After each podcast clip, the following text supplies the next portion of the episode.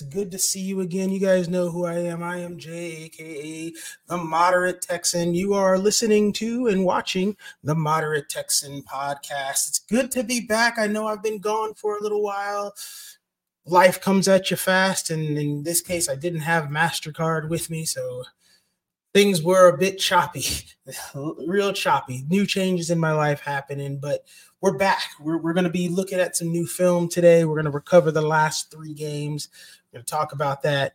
You guys know who I am. I'm Jay, aka the Moderate Texan, but I am joined today by my buddy Exo here. I don't know if he's still eating, but Exo, how you doing today, man? How y'all doing? How y'all doing? Doing well. Just got off work, ready to watch some great film. Hopefully.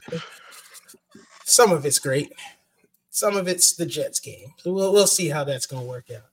As you guys know, um, you guys know how to find me on on social media. You guys can see it down below. It is at Moderate Texan on Twitter. That's pretty much all I'm at. But if you guys want to see about where the rest of my stuff is, check the description down below. You can email me at the Moderate Texan podcast at gmail.com. Um, and you can find me here on Twitter. Don't really have an Instagram. It is what it is. Uh, I don't really have anything else. It is what it is. But hey, yo, meet me there. This is also playing on and will be uploaded to uh, all of the available um, podcast sites. It'll be Apple Podcast, Google Podcast, and Spotify. I usually upload those the next day by 10 a.m. So keep a lookout there if you want to watch it there. If you want to watch the video version of the podcast, that will be on Spotify only, or you can rewatch this on YouTube. All right. You guys know how things go here. We always start off with a quick side note. So there will be some changes to the channel. Things are coming up new. First, as I said, I got a co-host with me today. It's Exo. We're going to introduce him here as the permanent co-host. This man has taught me a whole lot about the things that I don't know a lot about, which is the offensive and defensive lines. I'm much better with like running backs and wide receivers, sometimes the secondary, but that line stuff, that's not my that's not my thing. This guy knows a lot more than me. So Exo, tell the people about yourself a little bit. How you doing? How you doing, guys? Um, uh, just a little bit about myself. Well, just the coaching side of it. Um, uh, was a little bit of a O line assistant coach and a D line assistant coach for the University of Houston. That's my, when I spent my time there during my collegiate days. Worked in the scouting department a little bit, and then just spent my time there until I graduated and got into the big boy world. Um, spent my whole line, whole life playing the, in the trenches, and so that's where I got my start, and that's where I, I lay my head I'm a DRB nation, dirty rotten bastards. Y'all will know good and goddamn well how I come. Come well, come hard, come with. And so uh let's have a good day. Awesome, awesome. Well, I'm happy to have you on with me here. You've taught me a lot, EXO. So we're gonna we're gonna go through and we're gonna continue to do what the Moderate Texan podcast is here to do. We're here to bring you guys the truth as it is, the film as it is, and in the end, the, at the end of the day, it's your decision as to what you think happened. But we're going to let you know what we saw on the play, and it's your decision to decide if it's good, bad, ugly, dirty, funky, needs work, is perfect, whatever that may be. But we're here in the end to come back to the middle. That's how it works. Uh, also, we wanted to discuss our next project that's coming up here. Uh, EXO, you and I have been talking a lot about Dameon Pierce, and that's a, a, subject of contention for a lot of Texans fans. But one of the things we definitely want to do is we want to talk about what we are seeing because I think, at least in my eyes, I think he's being treated a little bit unfairly. What do you think? Um, yeah, I think he's treating a little bit unfairly, though justified just based off of his last year's productions towards this year's production. He's not living up to the expectation that we have set for him and that we have expected him to do. Is that our fault or is that the fault of like the the circumstances that was at hand? Um, that's for us up, up to decide personally, but I just think that uh he does get somewhat unjustified, I guess, critiques and unjustified gripes uh, just based on his play even though we understand the situation that is at hand, there's a lot to go. Oh, excuse me, sorry about that. There's a lot to that paints the picture. It's not just one thing that just uh, decides what makes or breaks the run plays or what makes and breaks the the whole the, I guess the scheming itself. Um, there's just other factors that has to get that has to be addressed and at least factored in. Case in point, or verbatim, uh, that we have to just understand so we can really just paint a good picture. Just like what, what's really going on.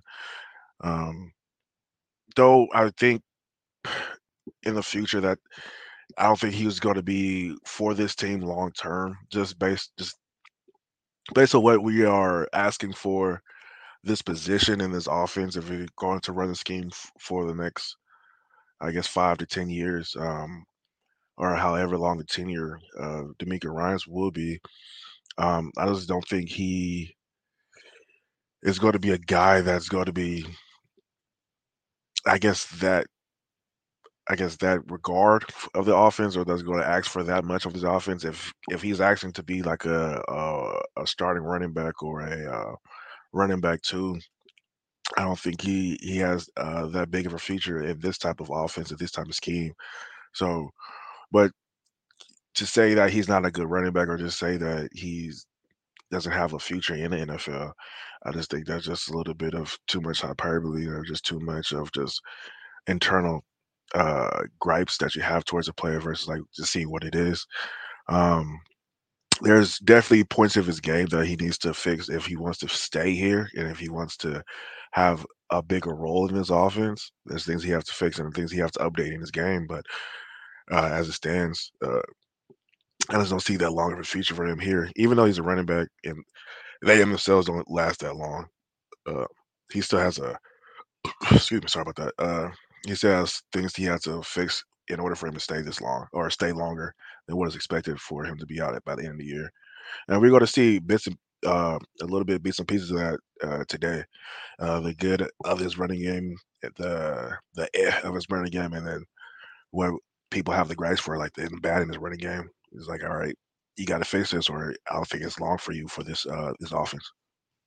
Yeah, kind of to hit on that, we're we're one of the things that we had talked about doing and, and keep a lookout for this in the future is we plan on kind of reviewing Pierce's runs for the year to kind of give you guys that good, the bad, and the ugly up front, right? So I know a lot of people have talked about, oh, he's run into this, or oh, he's doing this badly, or oh, he's he's just not a good runner. Mm, it's not necessarily true, and that's part of why we're wanting to do this. We're wanting to break down that O line play, break down what the defense is doing, break down what the offense is doing, break down the play calls, break down where Pierce is running to.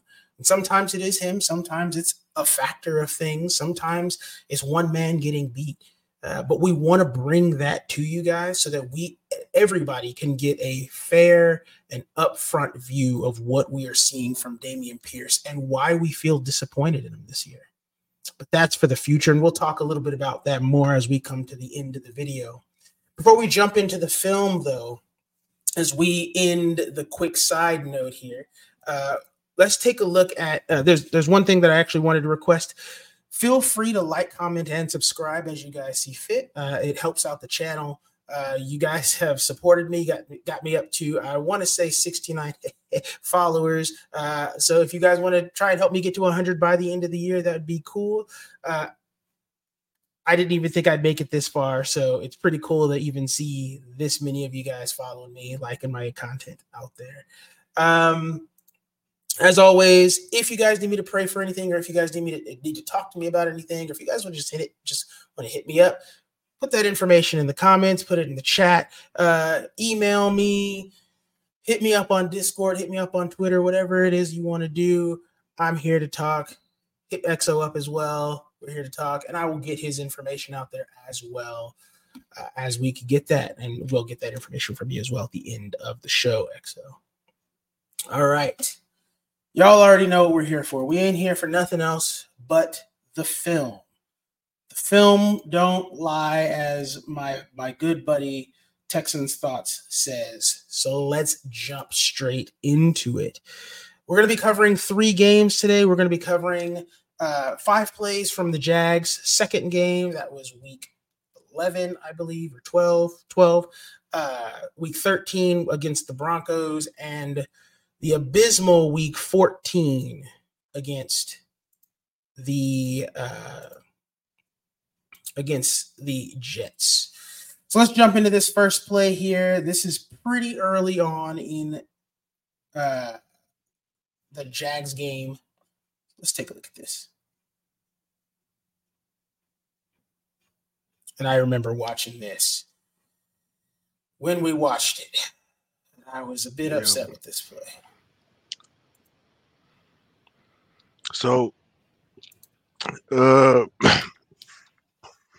so we have an empty, uh, empty set here, and so obvious past situation, but um, we got to understand like um the keys to this. Uh, we have another situation here where we have a, an exotic DeMeco Ryans uh, uh, defensive play call. We got a three by two. So anytime I, uh, I see three by three by two or three by one, I think of a levels concept. So they're gonna be attacking us at different levels. So if you're, you're in the zone, just be mindful of that. And so as you can see, as the play goes, um, you can see the different levels that uh, Doug Pederson is trying to attack. Doug Pederson, Trevor Lawrence is trying to attack us at. So you got a short uh, behind the behind the numbers uh, between zero and five. You're gonna have your ten to fifteen, and then you're gonna have uh, a longer route just to clear out. So attacking the attacking the zone, uh, attacking the open gaps is the key for good wide receivers here. And so for the Jaguar side of it, they they ran this play correctly. Uh, it was the not the perfect play call to run into, but it's like, hey, we, we have a good play to beat us. This is a zone beater, and so you can see some uh, savvy plays, savvy veteran plays by um, if that it was that Christian Kirk or Evan Engram. That was Evan Engram.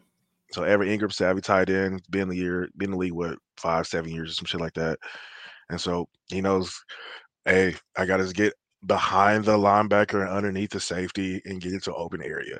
And so as soon as he breaks the route, the ball's already there. Trevor understands.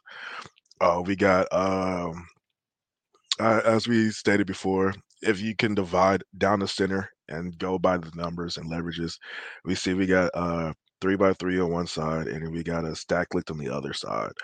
And so if if I'm seeing this, I, I know that we have more advantageous numbers or advantageous leverage towards the defense because they have less guys to cover that much field for the amount of opportunity the receivers can do can run. So if you play this, you put in Christian Harris, Henry To'oTo'o, and the safety in interesting situations. Harris got a guard the left or right of him from a certain depth to get the look that he's trying to get. Uh, f- from this look, I don't know how many people dropped in cover. Look like they only rushed three, and so if they only rushed three, they dropped eight, and so that's a lot of sections a defense has to cover or a defense have to sit, and so we're picking on the linebackers in the situation. Y'all already know that our linebacker corps is not the best corps in the league. It's not even the best corps in the AFC South. So we got a lot of inexperience here, a lot of guys trying to learn as they go and try to build that experience so they know what to do in the future. But that's the future we're speaking about as as the now. So now we're seeing situations where a I'm gonna play on Henry To'oTo'o. I'm gonna play on I'm gonna play on the inexperience of Henry To'oTo'o. I'm gonna play the inexperience of Christian Harris. And so these two uh, linebackers have to cover these two tight ends in this section of field. And so you see that um, Henry To'oTo'o was the fatal one that got picked on this play. And he doesn't make he didn't make the worst move. He did what he's supposed to do. It was just a little late. He I don't know if he di- diagnosed it too late or if it's his talent, but that's on a player. Uh, that was one of the gripes that came in out of Alabama he wasn't uh, a high numbers guy. Not numbers as in he didn't blow the uh, combine charts out the waters. He wasn't a fast guy. He wasn't the strongest guy. He just knew where to be at what time. But this is the NFL, and he has to learn that over the course of time. And so we call this the rookie gripes. This is the this is the rookie what like you have to the you gotta the rookie growing pains. That was the, that's the fucking statement. So I say the growing pains of rookie. And so in this situation, he could play this better later on in his career, but at this moment, he got he got played he got played there.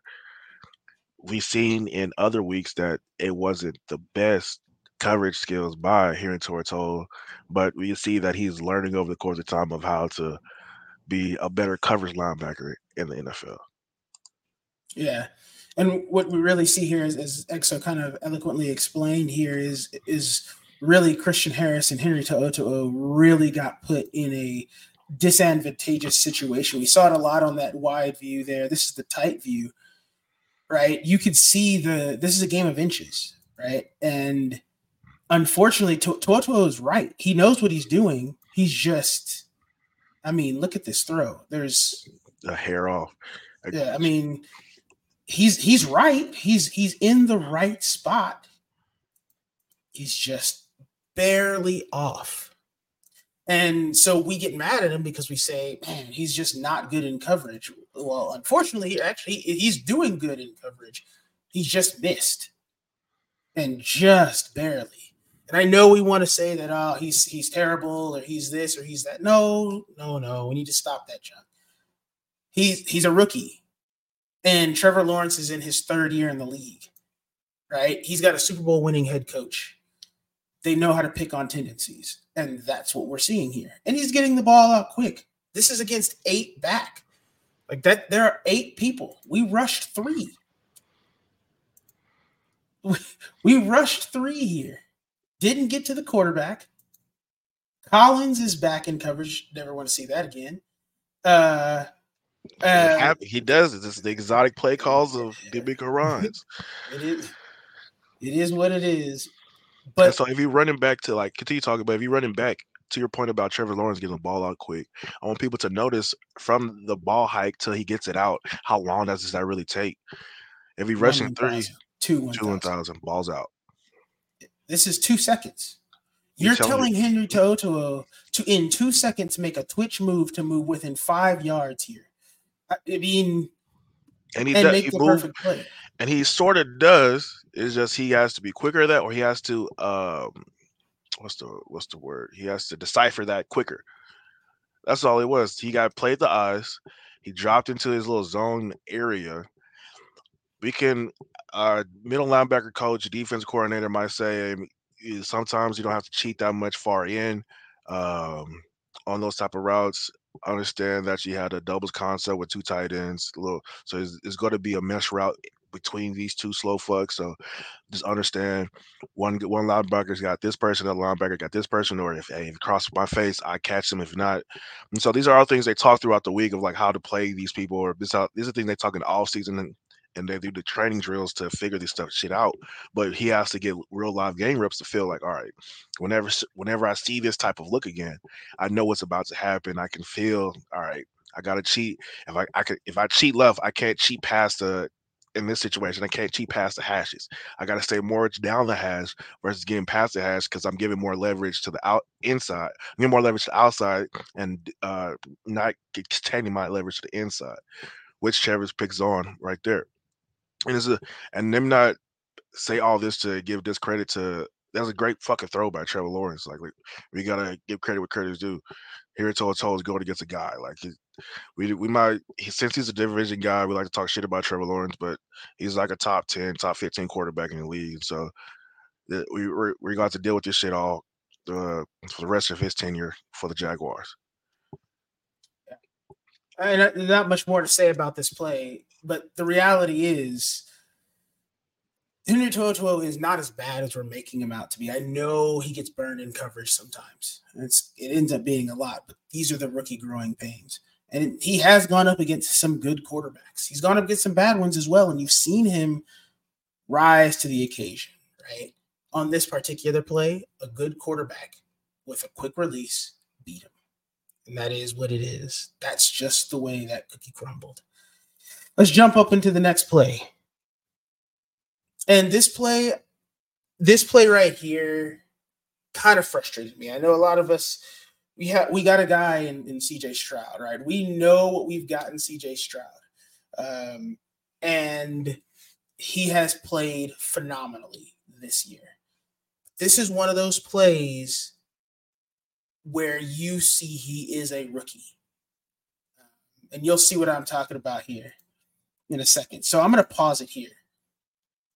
Right off the bat, so we talk about drawing that line down the center, right? So center's right here. Let's look at the hash. What do we see, right? So far, we've got, I think that's Dalton Schultz right there. Uh, maybe. I think that's. Dalton Schultz right there. I think that's a six. And we've got Devin Singletary over here. On the other side, we've got three receivers. And if we're drawing this hash out here outside of this defensive, it, like we've we've got numbers essentially what it looks like on this side. But I'll kind of play it out so you guys can see what I'm talking about. Tank Dell moves. We've got what two over here, three over here, three. Yeah, and what four on three on four, roughly. Yeah, and then this guy's out here, and we've got two on three.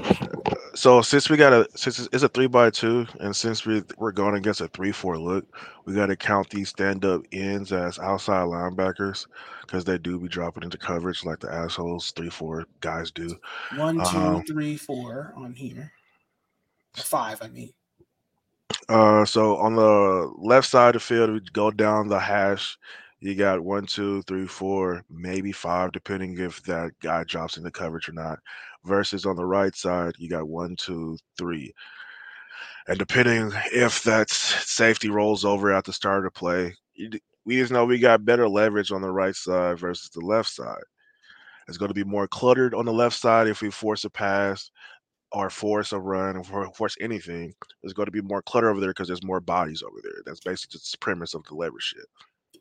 Now, the reason that we want to talk about that is this. If I'm CJ Stroud here, and if I'm a, a more seasoned quarterback, we'll say, my initial thought is it's five on three over here. I, it's cluttered. There's a lot of stuff happening on the left side of the field. I know Tank Dell's over here, and I got Dalton Schultz over here. I got two of my primary weapons, but but it's a lot of stuff. I'm in the shotgun. I'm, I'm already reviewing this. I'm supposed to see everything. Let me kind of cheat and, and use this side of the field. And when we start the play, you'll see why I say. Let's see what we got. why I kind of say that.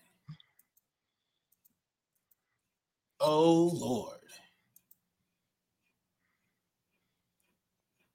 Now, this play does result in a touchdown. Great throw, great catch, great play by by Tank there to get into a zone there and, and just kind of stay and sit in this empty space where nobody's there, right? Great stuff by him there. But this play could have been much easier. And so if you look uh uh if you could do for me just keep replaying the play uh from the top uh uh from the Y view, you can just keep uh yeah, that's try to get in a loop. And so the one of the big reasons why we said a leverage thing is that on the right side of the field, since we have a two by two concept, most two by twos, not maybe not say all, I say a good average of 50% of the two by two concepts. Uh, it's gonna be like a it's gonna be a mesh route. We're gonna have we're gonna try to pick on the either inside defender or we're gonna try to pick on a safety. And so in this situation, on the right side of the field, they was picking on the linebacker that was going to be guarding underneath this mesh route. And so we have 41 here or 91 there as the the defender of that little zoned area. And so as you saw, Nico Collins pops open on the underneath slant route, uh, coming underneath this mesh uh, between uh, him and Woods. And so if if CJ was able to understand the lever side of it, he was able he could have been able to hit Nico on a sooner. He would have been able to hit the open receivers quicker instead of having to escape the pocket, get out in space, get it open, make something happen with his legs and his arm, and try to get let this be a, a jump out open ball drill and just get everybody get open or anybody try to get open. And so with experience, I feel like he will be able to see this and be like, all right, I got a better leverage here. And he probably already does, but he probably is thinking, all right, in this situation as a rookie quarterback, he's probably thinking about a whole bunch of shit. And so I don't know this moment, uh, if this play just like, all right, he just thought a certain way at this moment. Hey, this the look. I like the look we get. I like the guys I have on the side of the field. I got Dalton Schultz, uh, Tank Dell, and uh, Devin Singletary. Somebody should be fucking open within a couple seconds of this shit.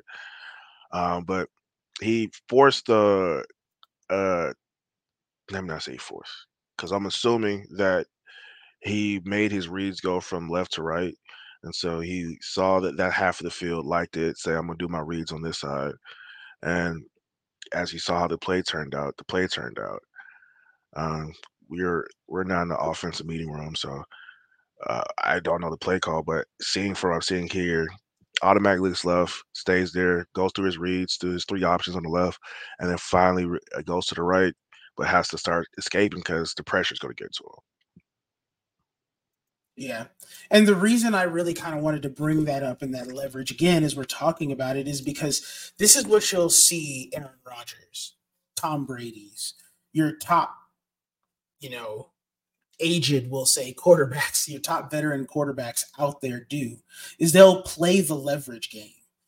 We'll see Davis Mills kind of do this stuff later. Um, and I think he's a little bit better at this, maybe, than CJ. Um, but that's okay. Right? I mean, Davis Mills, I would hope he's better than this. He's been in the better than that at him than, than CJ at this because he's been in the league three years, right? So he's things have slowed down a bit more for him. But what we're seeing here is is, and I understand, right, what you're saying there, EXO, that maybe he trusts these guys on the left a little bit more, and he doesn't think that Robert Woods and Nico Collins will get it done on, on the right side over there. Maybe that's what he's seeing. But 2v3 is better than 3v5 any day of the week. Like, I would rather take that any day, especially when one of those guys is 91 right here, right? Like when you got this big chungus over here. And that's where you could kind of focus on the right side there. Because if he does this quicker right here, Nico Collins is open. Like that's a catch and we know what Nico Collins has done to you know first tacklers mm-hmm. all season. That's like he, he can make that. He's going to go in. If you put it on the nut, on the hash, I'm going in. So that's a touchdown, right? This this right here is what you want to see be done for for for the future. And the reason you want to see it is because it's the easier play. You don't have to work as hard. Now, I'm not saying that CJ didn't make the play and it doesn't all come out in the watch in the end anyway. It did. It, it, it's a good play in the end because we end up getting the touchdown. But it didn't have to be this hard we had the opportunity to make this a little bit easier. And we made this harder on ourselves because of some rookie development that we still have to make. And, it, and it's fine, right? Like, I expected this from CJ. The reason we're nitpicking it, and that's what I am going to say it is, is nitpicking. The reason we're nitpicking it is because of the situation that we're in right now.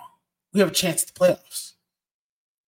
And you can't like in the playoffs, these plays can't continue to happen all the time because what's going to happen is that as teams get better and you get deeper into the playoffs, teams are, are going to start getting pressure on you faster. They're going to start taking stuff like this away.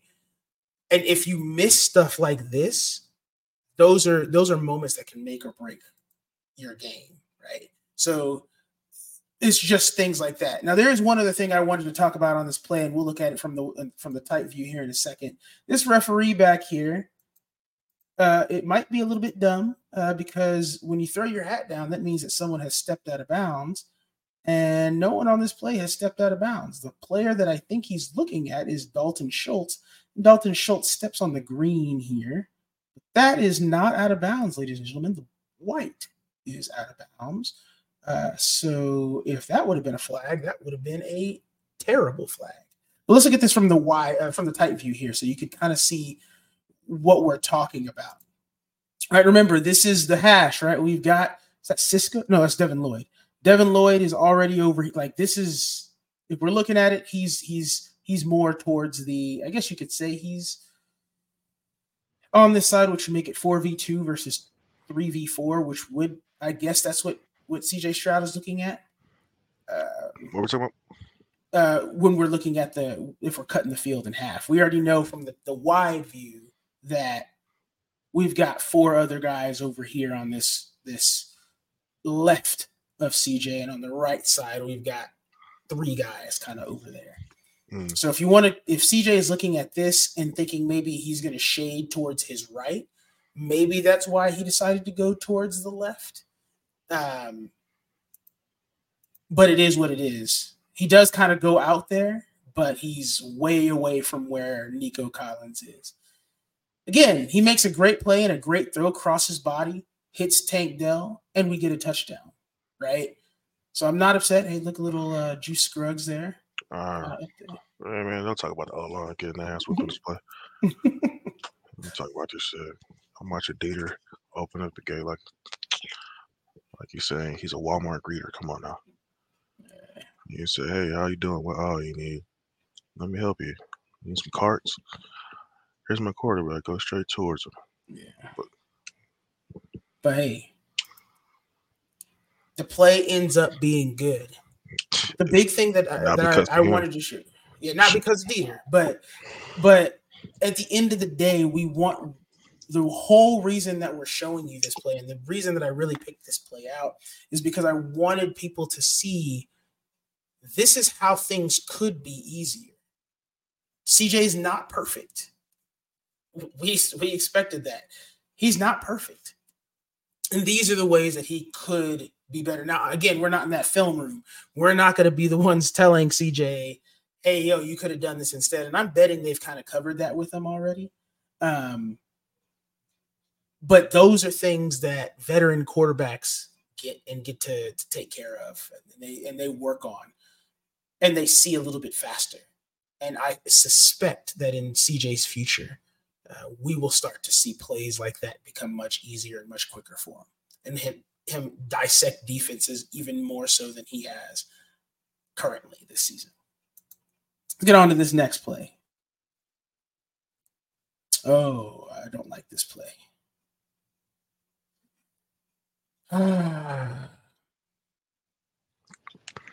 Early, I gotta uh, ask Trevor Lawrence how many tables he got left at his restaurant because that boy was cooking. That boy was cooking good plate. Look at that. This man had oxtails on the plate. Boy, what? He knew what he was doing. That boy Chris Kirk couldn't get there fast enough. In doing so, he burnt Tavierre so bad. I don't even think he'd have started a nickel anymore after this game. You're right, he didn't, because we got this guy Desmond King who started the last two weeks because of this. I mean, and let me not let me give credence to Tavierre Thomas. This is one of the hardest routes to guard as a DB. I used to film one on ones for three years straight. He used to be on field to watch this. This is one of the hardest routes because I'm going on one side of the field to the other. Sheer reaction. Sheer reaction. The wide receiver has the entire field to get open. Yeah, that was a face so, mask miss too, but yeah. You know, they never gonna call that. Yeah, they never call it. But yeah, uh, the and reality he's here, one, he's not the only one that got open on display. Yeah, that's true. Oh, okay, so first things first, I want to talk about here. Every DB is tight, right? All three of our DBs are lined up. Impress. They are there. Look at this. I mean, he's he's directly across. And I mean, you're expecting him. The offense knows the play, defense doesn't. Kirk just burns him off the line.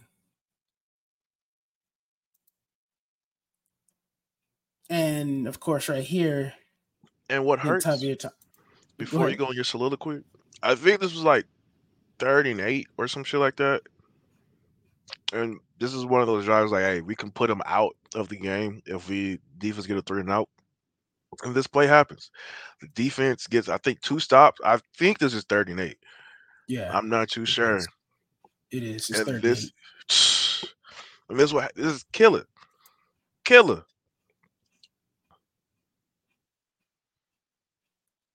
I would Yeah. rather him throw the drag to Evan Engram, but he's not gonna do that. That's I'm a I'm the away team. I'm his opponent. If you would have to throw it to open receiver, throw it to Evan Engram. Not the crosser that was going that was about to go for 50. Yeah. And this is this is also the game I I said this was this the penalty game where we was uh where Yes, where we had penalty after penalty in the in the Yo. end zone. Yeah.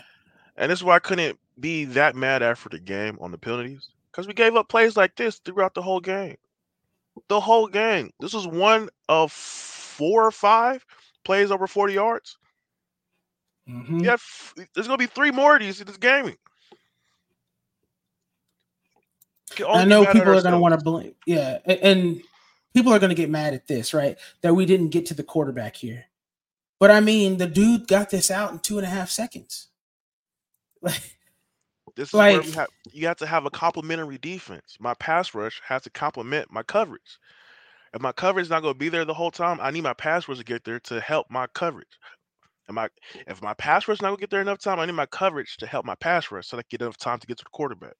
They have to work hand in hand. but also, this is the other side of it. Safety play.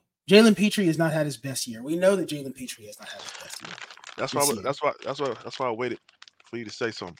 Yeah, Go through, go all your because notes. because one of the things we see here, yes, Tavierre Thomas gets cooked at the line. Cooked, Mhm. right? It, it is what it is. No It is one's it no is. one's saying no one's saying what it I can't even blame him because he's doing what he's supposed to do. Oh no! But he's wait, also wait, supposed to have Wait, wait, wait, wait. I mean he still his gets burned. That's, He gets job. cooked. But It's, it's his, he gets cooked, he get cooked. But like you said, continue. but there is there's supposed to be a guy back there. there's supposed to be some help right here. And And Jalen Pitre lets Christian Kirk cross his face. He sees this, but he's so locked in on the backfield that a- he doesn't even realize that his guy has got his skull drug in coverage. He's Almost. literally four, fi- he's four yards behind him. And by the time he recognizes it, it's too late. eyes in the backfield. And this is this is another one of those guys that is not living up to the expectations. Um, if you're watching, be sure to shout out to our guys at Texans 22. Be sure to check out one of their guys' new videos of five things they had right and five things they had wrong. Um, these is something along the lines of, hey, Jalen Pitre supposed to be all pro, had the numbers for it. Um, but better defense, better coaching in this system, and he's not living up to the the expectations we had thought he was going to live up to. And so this is another one of those guys like, all right, what's the future of this guy? Is this just a year? Is it the, the system? Or is it like, hey, you just need some time to get experience, to get your legs up on you? It's one of those interesting situations where throughout the year we're saying, hey, you're you're you're not you're not cutting it for the position and the role that you're in. This is this is mind you, guy. This is a guy with a C on his chest. This is a guy they put on the PSLs. This is a guy they put on the billboards. And so you have one of these guys that's supposed to be somebody, not being the person he's supposed to be, and that's why I give credence to the Dameon Pearson because I understand like he's not being a guy he's supposed to be, and this is another person that's not being a guy he's supposed to be, because a guy, a safety on the right side of the field, probably if we if I remind if I mind you, he's probably the the field safety in this situation, and he is the field safety in this situation. He you you have the most you have the most field to cover, but yet you you zone up, you you island up, and you and you stare at the quarterback the whole time. You don't even try to assess the routes that are about to approach into your zone. You're locked into the backfield, Yeah. and it's crazy. And to play on that point point a little further, right? Dorian Houston Carson on the other side, or whatever this dude's name is over here, he's got he's got to also have this side of the field. He's not single high. Yes, he's the the the furthest back safety, but he's not single high here. Like he's got another safety that's supposed to cover the other half of the field. Mm-hmm.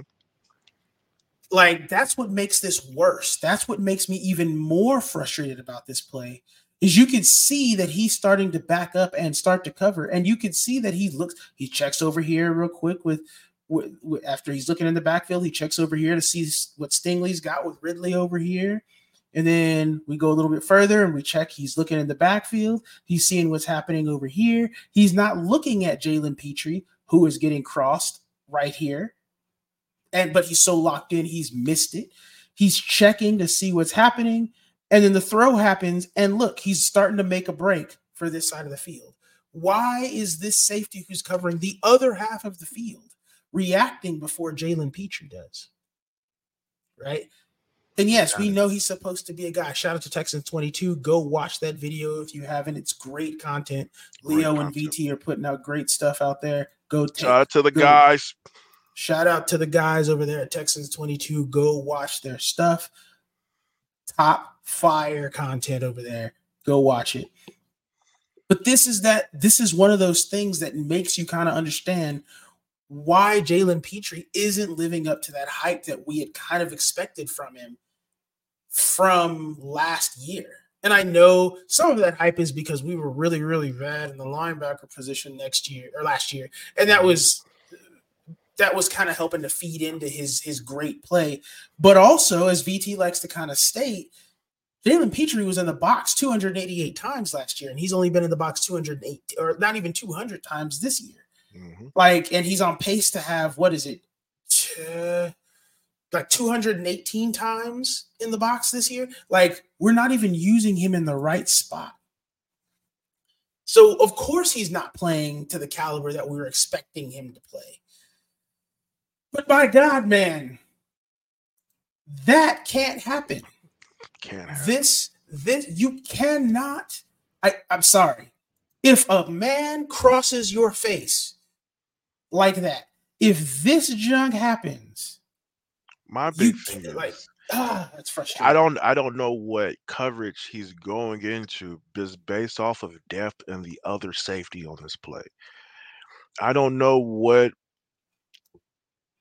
because it looks like if anything we're in cover two man because my corners locked up on either outside receivers because 21 doesn't doesn't pass off. Uh, what's that? Zay Jones. He's he's manned up. He's going. He's, I'm in his hip mm, pocket. Yeah, yeah. I'm in his hip pocket. So we're in man. We got Stingley. Man, maybe. Yeah. You got Stingley getting burnt.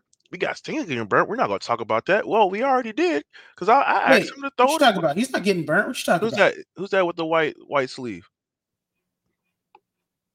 Right here. This is Stingley. Oh my bad, Cashman. Cashman's getting. I'm so upset. I'm over, I'm over here blaming the wrong players. I'm over here putting it on to the wrong players. My man Cashman getting cooked. He's a linebacker. I'm not expecting him to lock up a, a goddamn slot corner, a slot receiver. Is any anywho, but it's like one of one of my one what what coverage is he is he in? Because I know DeMeco didn't ask for a safety to just cover one half of a field and Houston Carson, especially Houston Carson, co- cover half a field. So I'm thinking my other safety that's at the same or around the same depth as that other safety will understand, hey, like Moderick says, if this the deepest receiver crosses your face, you have to go with him. To me, to me, what I think happened, he got crossed up because I'm looking at this route now. I'm thinking Christian Kirk sauce his ass up. I might have to see another the the the tight view, I think I see him stem up a little bit, thinking, "Oh, I'll bet he's gonna break outside." But uh, I don't think we see it in the tight view, but I understand what you're saying. No, that's not what happens here. He doesn't get hemed out of the, out of his socks. Uh, oh, we don't see it. We don't see it. I know he stemmed up for a step, but that shouldn't be anything for Pitre to still stare in the backfield. He's already past him at this point. Like he's already gone. So it's like, bro, wait, what? Peach, like this is looking at. Peach, like I mean, at? you can see it. You can see where Christian. He's past him here. He's already there. He, like he's already past him. Bird, barbecue chicken. This and this is the type of stuff that like frustrates me, right? Is because I know we've watched Jalen Pitre make this play. Look, he's in the he's in the middle of the field.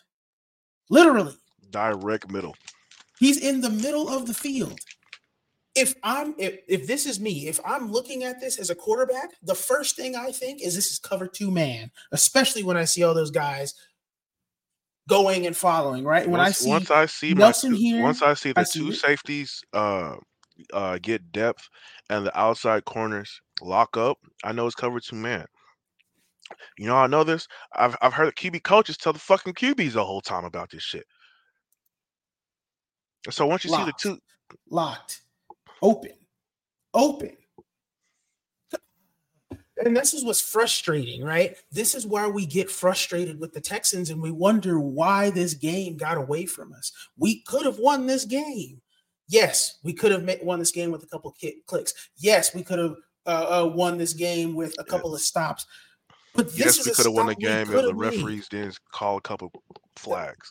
Yeah, but even with all of that, we still could have won this game if we don't give up four to five plays of 40 plus yards because we have now, a safety in the middle of a field in cover two.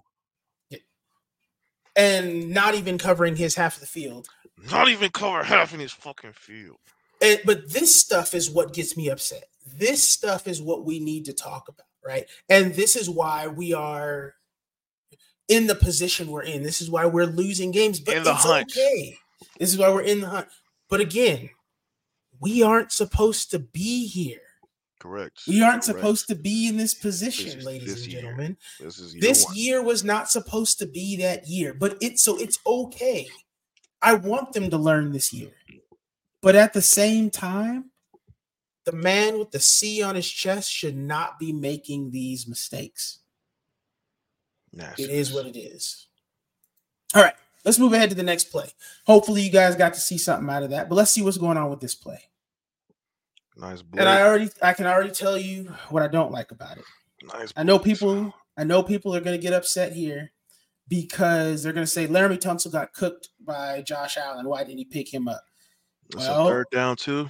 Yeah. Yep, it's third down. Right. That's what they're saying. He's he's going to get. He got cooked. Uh, but we know that the linemen are supposed to take the most inside man. The, the tackles are. So he did what he did what he was supposed to do. Well, let me elaborate on that. For slide protections and for certain situations, in this situation, we got five on five. We got them, they're dogging the line, they're sitting their dogs on the line. In this situation, a O line knows I have to take the most inside man. If everybody's hat on hat, and we could take go to the tight view and t- uh, stop it right at the uh, um, beginning of the play, we can see every man has a man accounted for, except for these two linebackers, which the left side of the line has to figure out and decipher. Shout out to my running back being on the left side.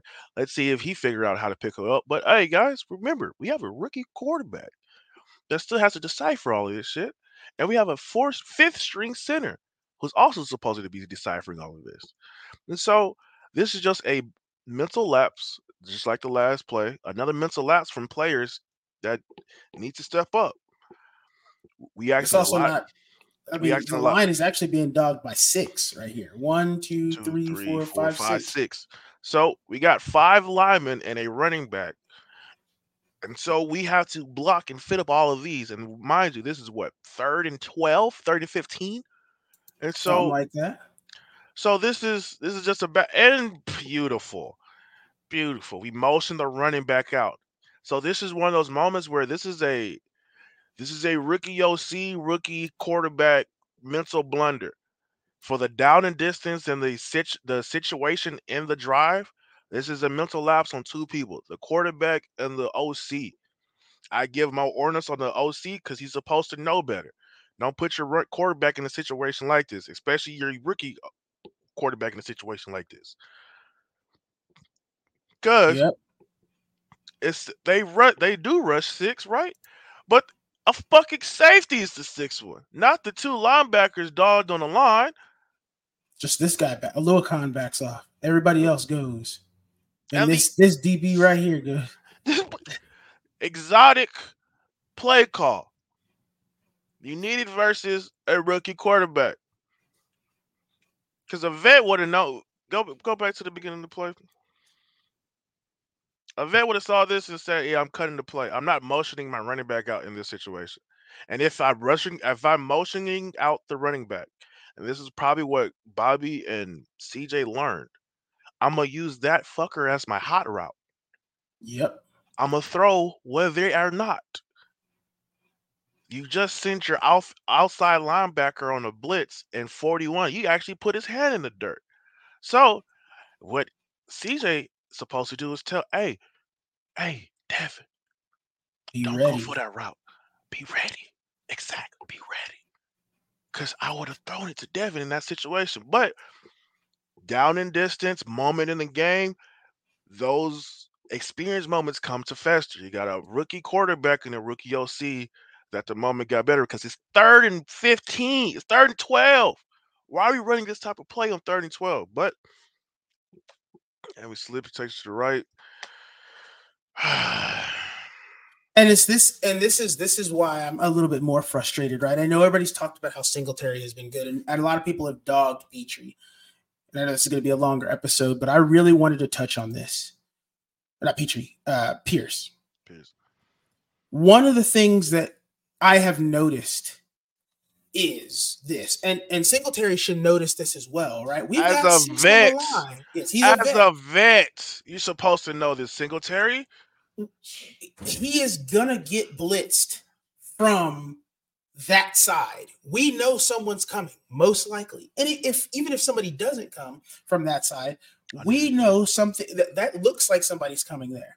So either I need to block, I need to chip to give CJ a little bit more time, or I need to be ready be ready. sooner to give. And CJ here's the problem.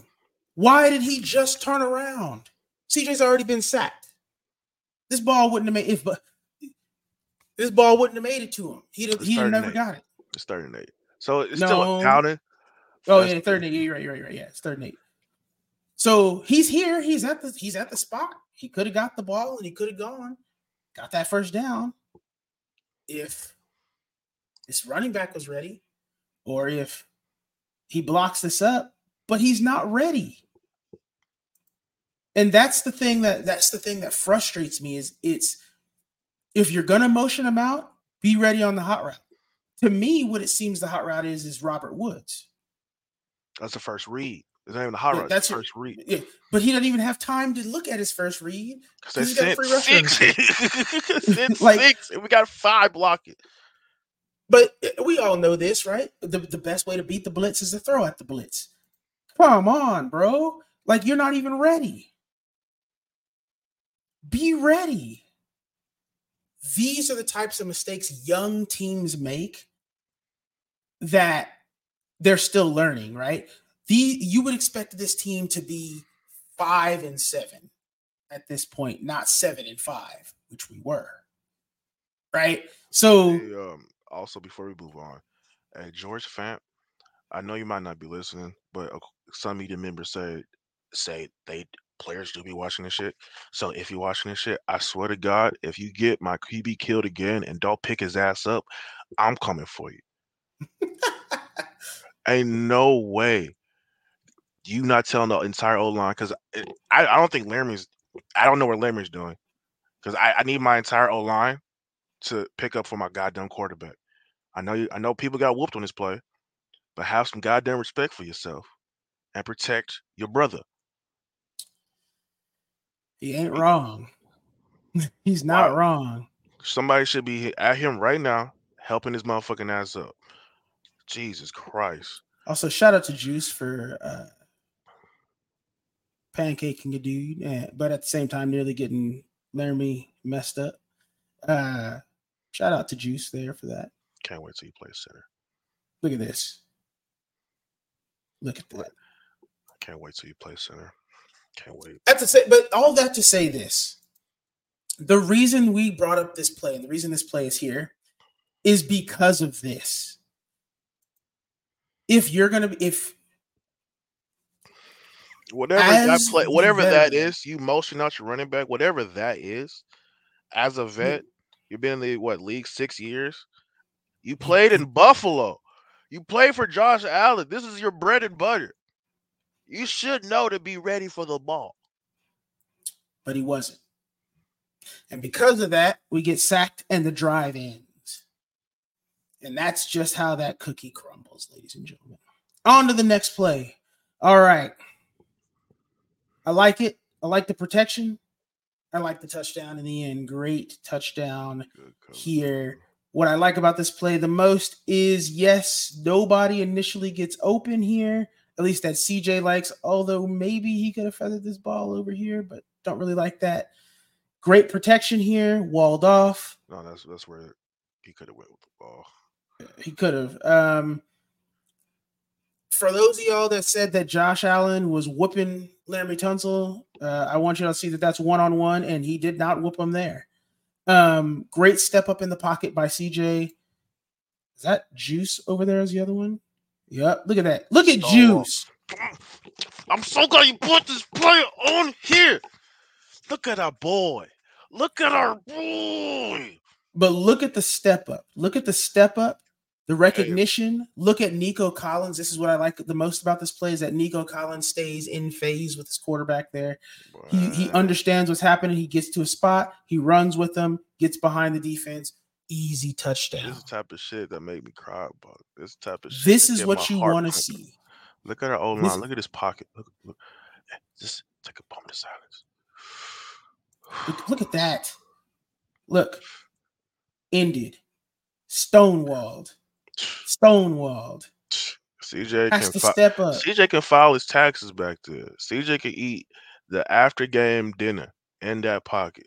CJ can take online classes to get his master's degree from Ohio State in that type of pocket.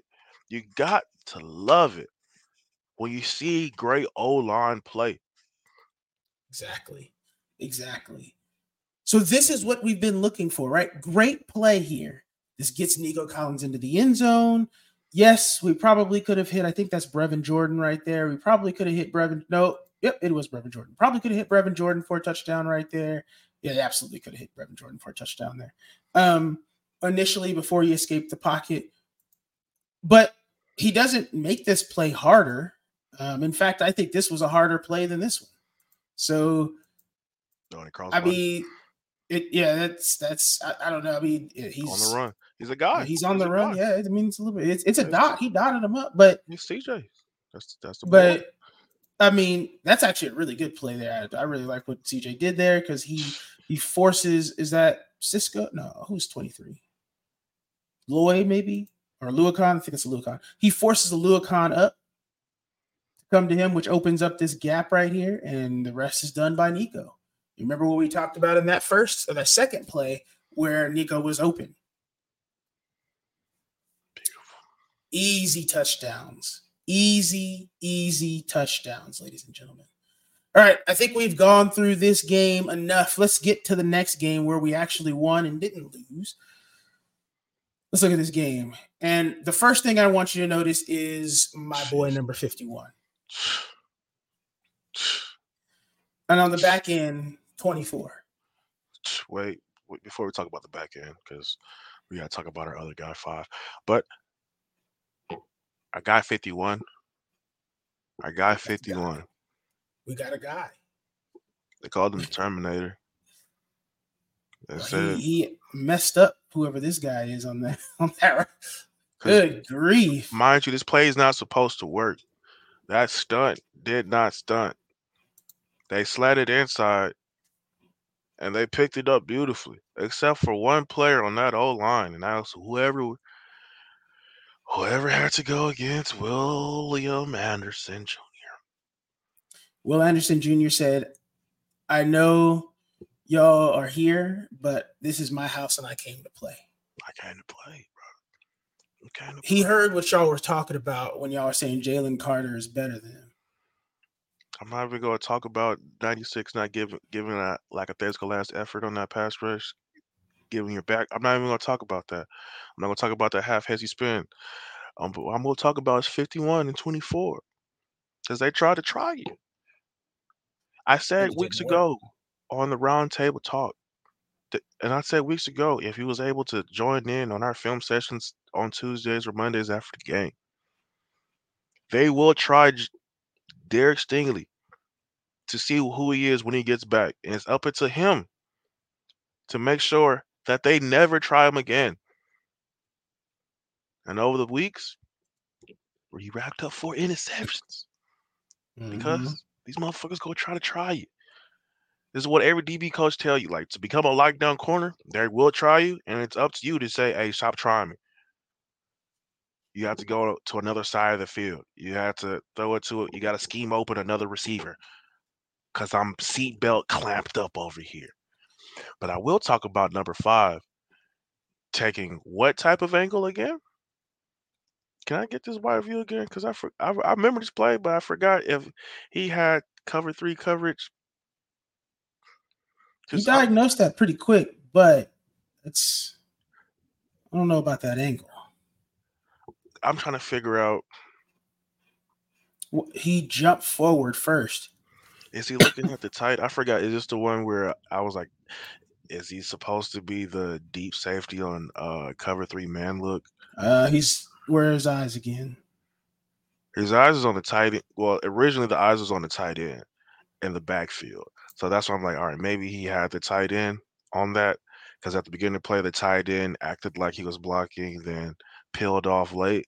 So he baited the uh that was a good bait by the safety. That's not go if that's the play call, that was a good play call by what's his name? Um Vico. Payton. Uh, oh, Sean Payton. Yeah. Sean Payton. Good play because he, he baited the safety. Remember, we talked about teams watching film and starting to see the tendencies. tendencies. Yeah. And so one of the tendencies is, hey, our safeties look at bucket running backs and tight ends the whole time. So if you want to get a safety to bite, do a little play action, do a little mesh, do a little tight end lock on to the line for max protection and peel out. You might get a- get a safety to to stick in when he's not supposed to. Yep. And he's he didn't even look at the tight end. He's looking at in the backfield the whole time. The whole time, whole time. He, he didn't look at anything else. Look, you could see his eyes. Yep, I'm looking at The it. helmet's perfect. Yeah, perfectly straight. Yeah. So Maybe it's like a full all season. yeah, Yeah, yeah, it's gonna yeah, take a it- full all season. Yeah, but you know what's interesting here this is this is what i wanted to really talk about here. This is courtland sutton. This is derek stingley. Last year when derek stingley went up against courtland sutton he had a bit of a problem. I, I think y'all remember that. Uh, uh courtland sutton kind of You kind of put in work on derek Little bit. stingley it's a little bit uh not this game no stride for stride. In his stride for stride took that ball away I'm here. Try that shit again. See what happens. it's not it ain't gonna work at the same time uh, will anderson jr said i am him and i am here told y'all this is gonna be a little bit longer of an episode so uh, I, know you you stuck stuck with us for the first hour we're going we're not gonna we're not gonna go for two hours like that but we are gonna we are gonna pick up the pace a little bit first broncos play good stuff Let's look at this play. Now, this right here, this particular play is why I want people to get Dameon Pierce's name out of their mouth in the wrong way. Because this should have been six. Had Nico Collins not been blown up and thrown into. Into that's crazy. And the reason you say this, hey, bro, hey, Singleton, if he's a free agent, I'll pick him up. I need that type of energy on my on in my linebacker room because that's that's a guy. And he talking shit. To, I want y'all to see him talk shit to Nico as he throws him into the blocker to stop the touchdown after this play. I want to. Oh, yeah, yeah, Nico, yeah. That's a real football player on the other team. Wake up. Yeah. Yeah. But the reason I really wanted you to, we have talked a lot about Dameon Pearson not being able to see the gaps, seeking contact, not being able, uh, so on and so forth. This play ain't that. Follows his blockers, Cut sets up. them up perfectly. Look at this. He lets this play develop. This dude ain't gonna catch him. This is the perfect gap. He, he's done exactly what he's supposed to do. I just didn't expect my wide receiver to get power lifted into me. That's that's not he didn't play badly there. Let's get that let's get that right. He did not play badly. There. Oh, I see why Nico took it took uh, took hey go back to the wife.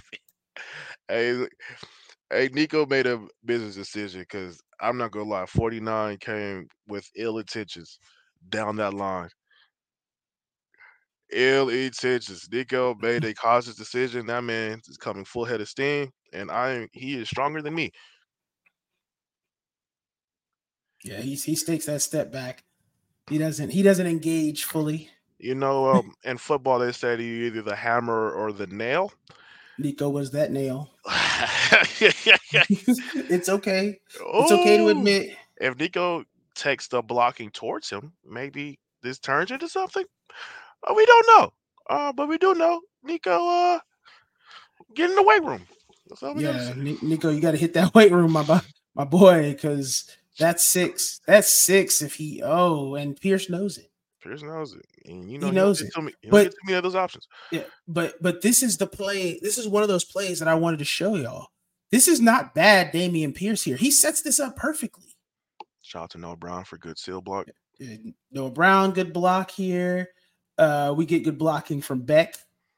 We get this is and this is one of those plays where we know the Texans know. Let me look at this. You could say he could cut up here. That's not what he's got to do. He's actually followed the right block. It doesn't matter. I, we're, we're not Monday morning quarterbacking here. This is the perfect run. He's doing this right. Y'all ain't gonna tell me he that Singletary was gonna make this this a touchdown.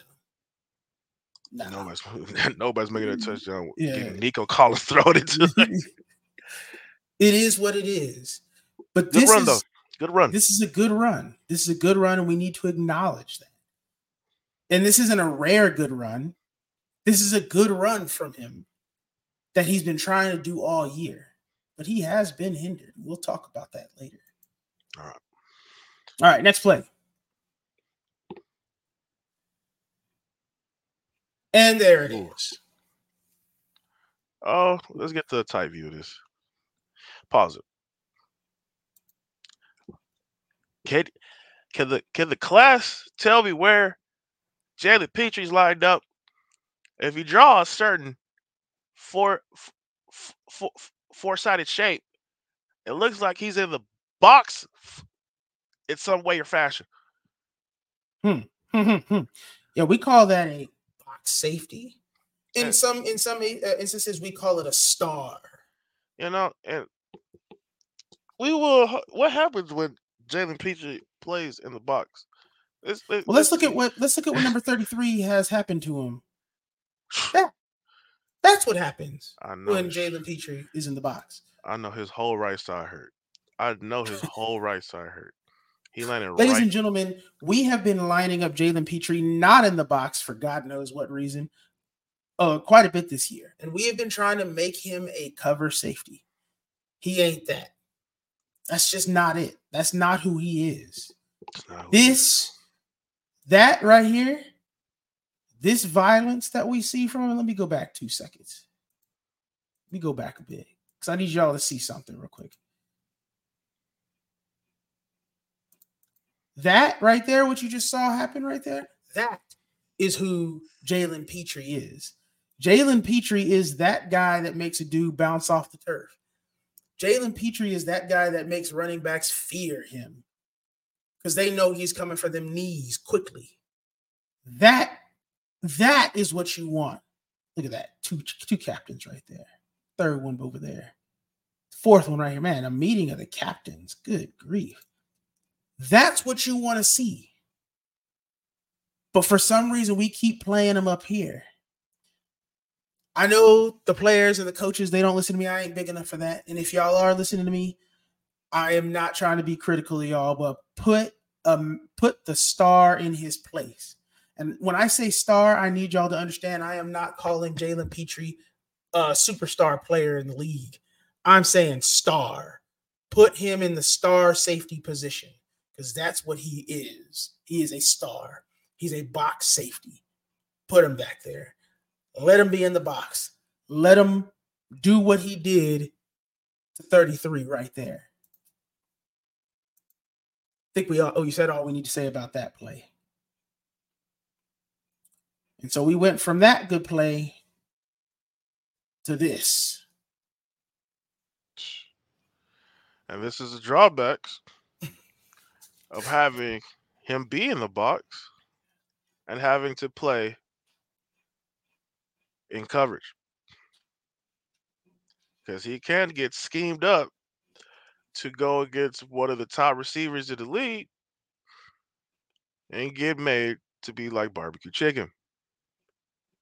What also doesn't help, my entire D line allows Mr. Wilson to sing Ciara songs in the shower in the middle of the field because of how open and much space he has. They allowed him to be Mr. Unlimited. Mr. Unlimited time in the pocket to throw this dot. Cause I I don't think I don't think he's touched. I don't think he feels a slight pressure, but you know, that's like a fly in the house. You just gotta swat at it a little bit and it's gonna shoot away. Just like that pressure was. It just shoot away. Because Mr. Unlimited had a limited time to throw this goddamn ball. I mean, 79 has, I think, Hinish or another D tackle in the gulag. My man Hinish gave up because he's double teamed, just like any other D tackle would have happened on pass rush. Oh, I'm double teamed. There's two people against me. Yeah, I'm not getting there. I think that's then, Hyder on the other side. Yeah. And then I have two edge rushers that are getting. We got no getting, names on this line. We got a defensive end that's getting blocked by a tight end two. this is a NFL tight end, 56. I know somebody came in the chat one day and said he needs to be off the team immediately. and, and I understand they weren't wrong. Look, I will never take money out of a man's pocket but I had to take money out of his pocket because that's no good. We, you can't I'm, have that. I'm gonna tell that man to pick up a call sheet, pick up a headset with no mic on it. You know they have those. If you didn't know, there's people with headsets and there's people with headsets with mic on it on the field. He just needs to be one of the people with just a headset on, just see the day to day, see what's being said, because you are not getting blocked by two Titans right now as a defense NFL defensive end. I know that's not the case. But back to Jalen Pitre being on one-on-one coverage with Courtland Sutton. Shout out to Sean Payton for scheming this up. Because that motion yep. caused them to roll over protection. And as you see, you saw the play. One on one with Courtland Sutton. And what we got right here is a Madden picture. Poster. It is what it is. Can you show? One, I need to see one more time for the wide view. Let me see what my other safety is doing. Doing all he can because he's a cover. He's a one safety high that has to cover anything that goes deep. Mm, unfortunately, the only thing that went deep is this. Oh, there goes my other safety buddy. What's that? Oh, you're getting burnt. it is what it is, ladies and gentlemen you get a flag. This is this is the worst part too. We can go on after this. You get a flag, and you still didn't stop the play from happening. You got pass yep. interference, P- Pitre, and he still scored a touchdown. It is what it is. Let's get on to that next play. And I think this next play is the best play that we see from the night. And while while we're looking at this, I wanted to address this uh, again. Follow the guys te- Texas twenty two here.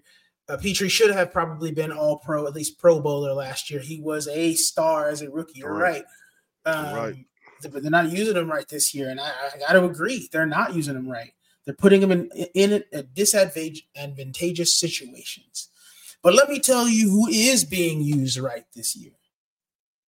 Two four clamps, lockdown. This is Courtland Sutton, the same man who torched him last year, is saying, "Oh, oh Lord." Keep as he trying. he said, "Give me that." And I swear to God, if another analyst that hasn't been in the defensive meeting room how many years said Jalen Pitre was playing in coverage? Nah, he bit hard shit on that double move. Love you, Baldy, but that ain't and it. Got, and got saved. Suck off. Huh? Uh, he got saved big by. And the only reason I say this as, as well, because Stingley also leaves his area because the receiver on that side of the field also runs a double move as well, and he ends up open at the end of this route. Fam, this is cover two man. This is cover two man. And the way you know it's cover two man is because look at the other half of the field. Remember, this is a leverage game.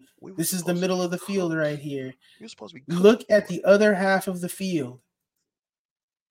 Look at what they're doing. He's on him. This is supposed that's that's Cooked. that's a actually this might just be cover two zone. This is cover and he just realized two. it. Yeah, this he just recognized. Nah, he's cooked. just helped him out. It is what it is. He was supposed to get cooked on this play, but it wasn't. He Shut was not cooked. Shut he up. was not, in fact, burnt toast. Top three pick, baby. Mine yoink. Good job, Jimmy Ward, to say, "Get off my boy." I need more defensive pressure. I don't know what the fuck was it. In reality, in reality, here we should have been cooked twice. That's what that's what we supposed to get cooked on this play, bro. Look, not only on this, but right here. That's why I said at the. that's why I said Stingley's area at the bottom of the field. That's why I said it's not a dope. This, this this is not a coverage look. This is not. Oh, Jalen Pitre was playing the playing the underneath. No, this was a savvy, vet, savvy play by Bucket Stingley. Gambled like, all right, I know he's gonna op- throw it to the open receiver because he left his area that he was supposed to be covering. Ball hawk. That's all you got to say about that. And the reason that's so good is because we said that Stingley ain't it. He's a bust. Man, bro, get 96 off my team, bro. Cut the chatter, boys. Anytime you want to call a player a bust before he's had a chance to actually play, stop, stop it. Stop it.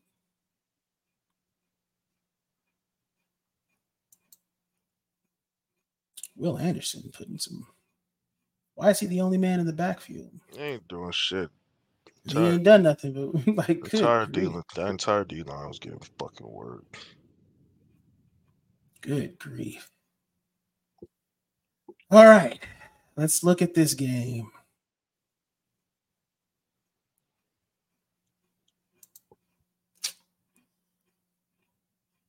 Lordy, lordy, into the oh, Jets. This, this another one. Here's it go. Here we go again, guys. Here we go again. This was uh, this was like at the end of the. I'll let you. I'll let you go into your soliloquy. Uh, uh, go ahead and keep talking. What you what you seeing here? Is this the one where this is where we're trying to make a drive? We're trying to do something. Um, this is the third down ish play, fourth down ish mm-hmm. play. Right. Third down. So just like the last game that we were we were looking, they're dogging the line again. So I, I have to tell, I have to have a hot route. I have to do something. Am I going to keep Singletary in to block, or am I going to tell him to be my relief hot route? And if I don't, what's my first read? As we find out, first read is a five yard out that takes a second to develop, and Singletary is blocking. So we have no real close route option close to CJ on a dogged line look. let's see what happens. They send everybody. Everybody gets sent. So that means at the beginning of the play, we know everybody it's man. So he somebody has to get open. I want to look at this from here because this is this is why I've been I know a lot of y'all love Singletary.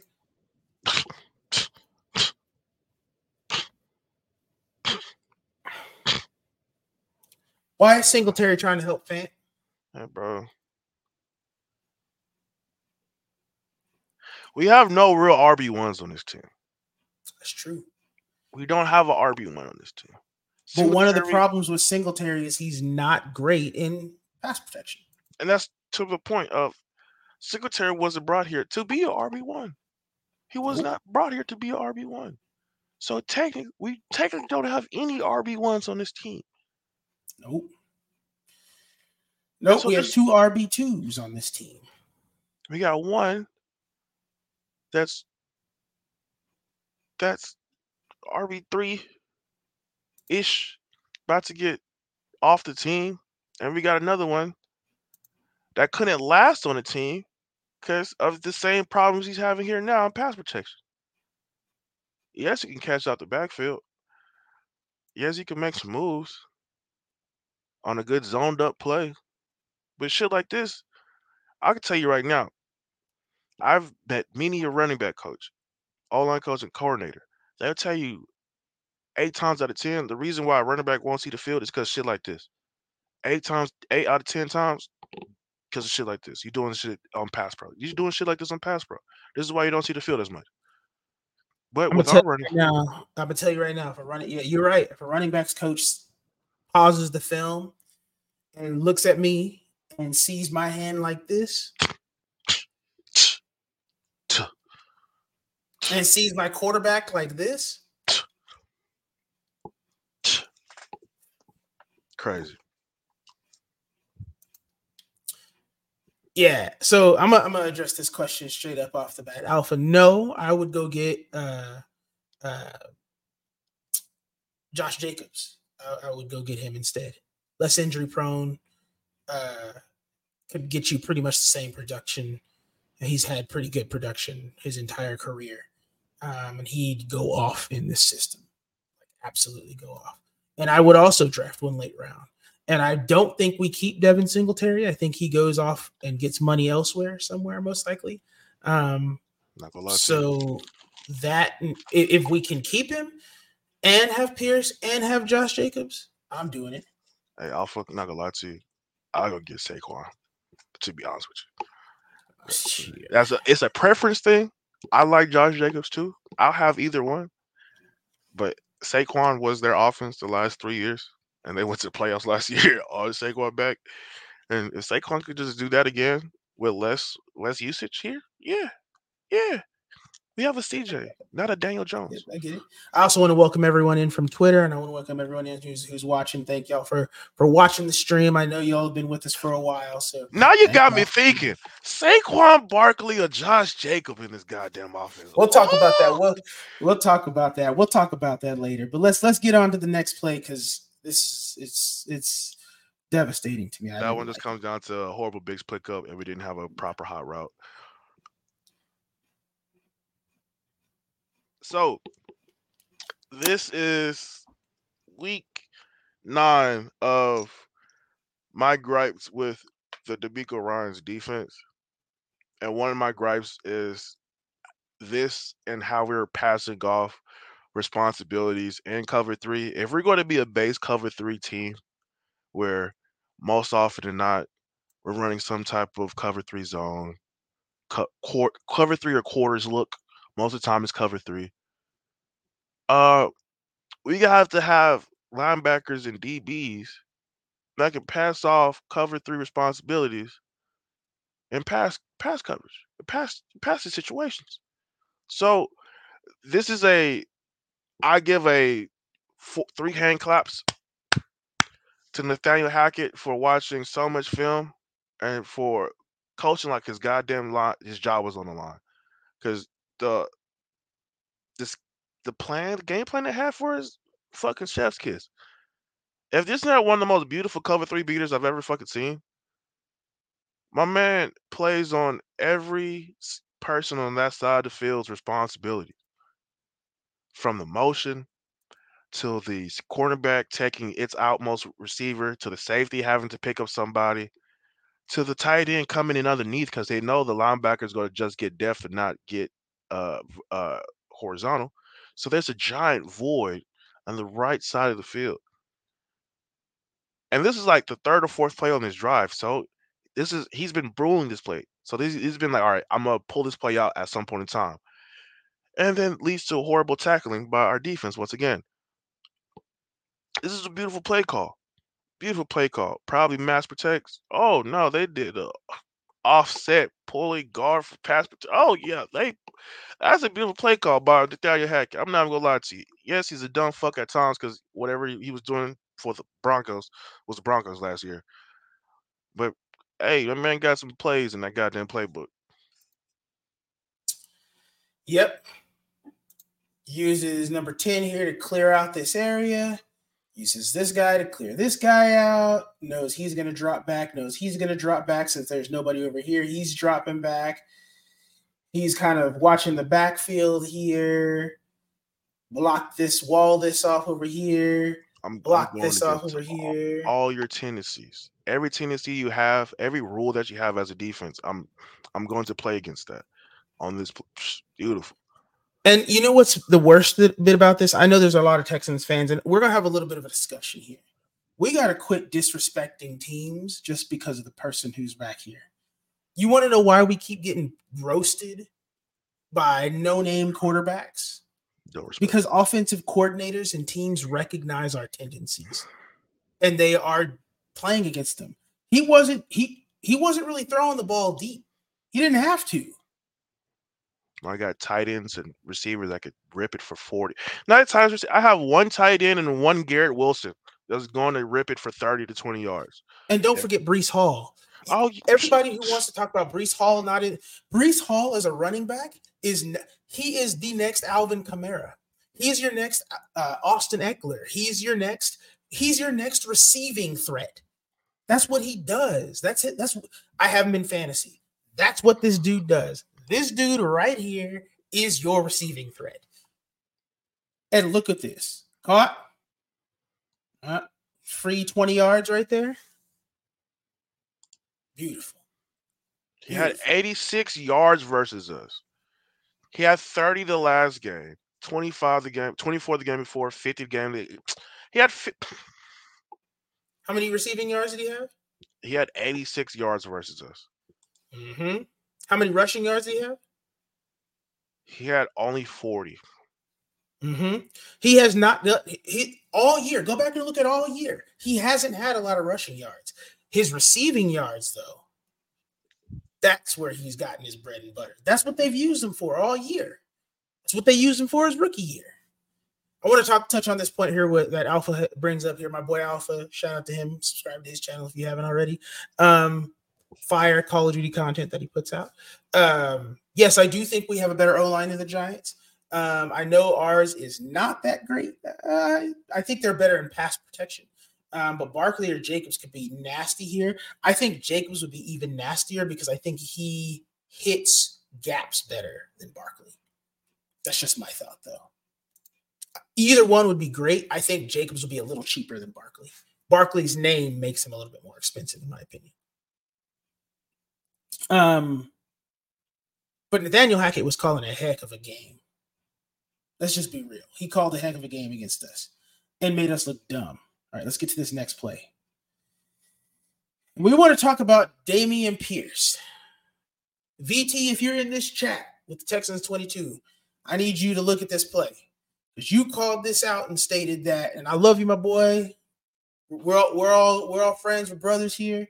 But you said that he ran into he said he ran into his own blocker. That is not what happened here. Quinnen Williams handled Michael Deiter. It is what it is. He handled Michael Deiter. Dameon Pierce spins off. The hole closes because Beck is getting handled himself. and we'll see it better from this angle. And Pierce runs into him, which is not what happened. But yeah, nobody won. Nobody wins here.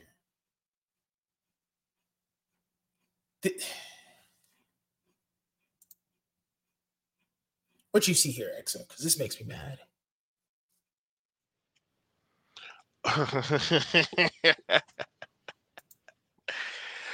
oh man, I see a top three defensive tackle, a guy amongst the guys in the world in the in the in the NFL right now, taking our center to the fucking woodshed.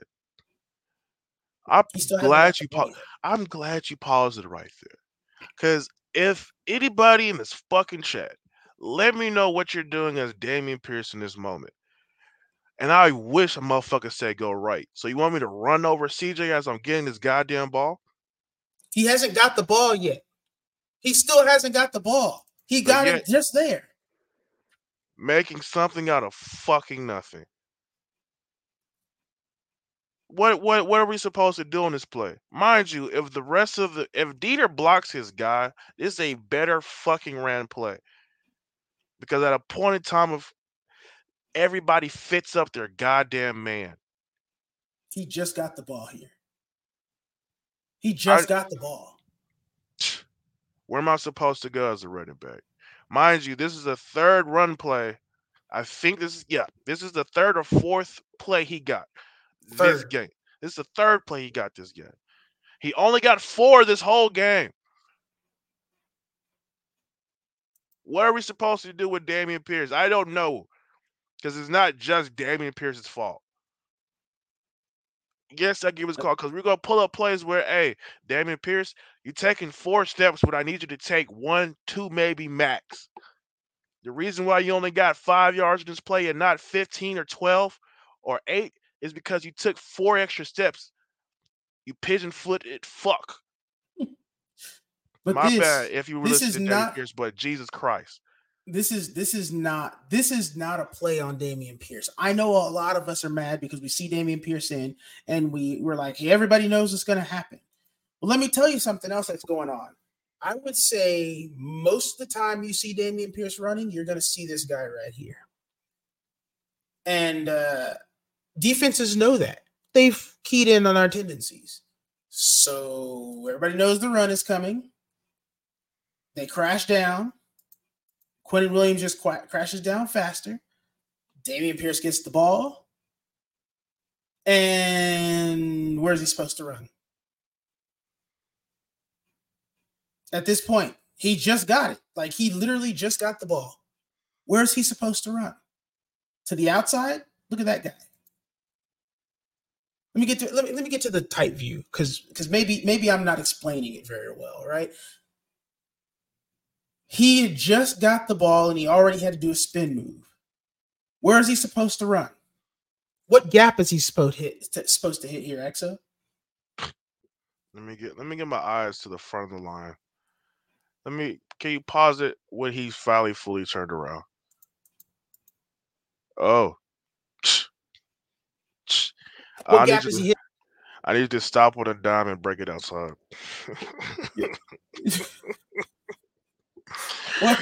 Oh man, dog. You, I, I don't think people understand. There's only maybe four running backs in the league total that could bounce this ball outside right now.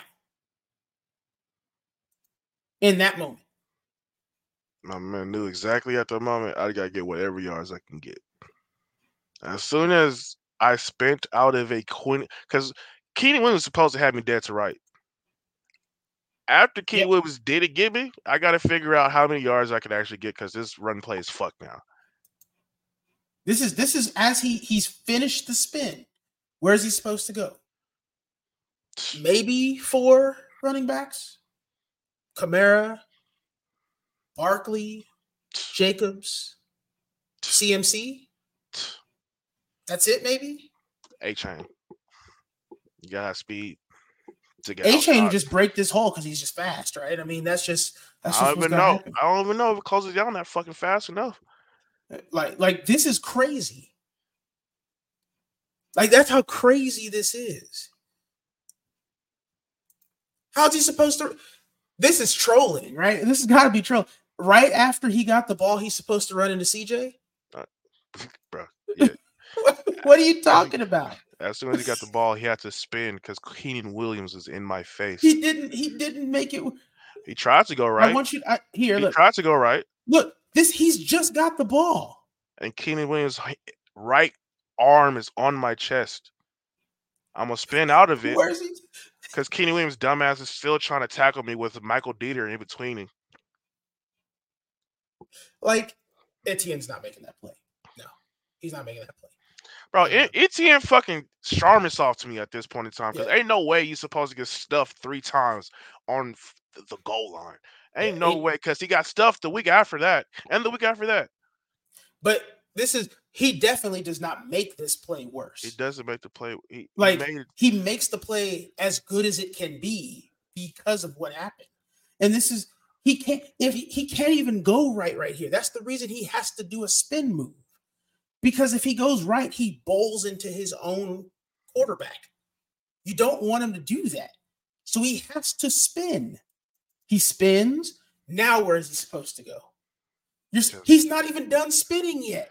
that right. That right. Uh, what's that? Michi. He's not about to sell that goddamn DB's about to. That's crashing inside.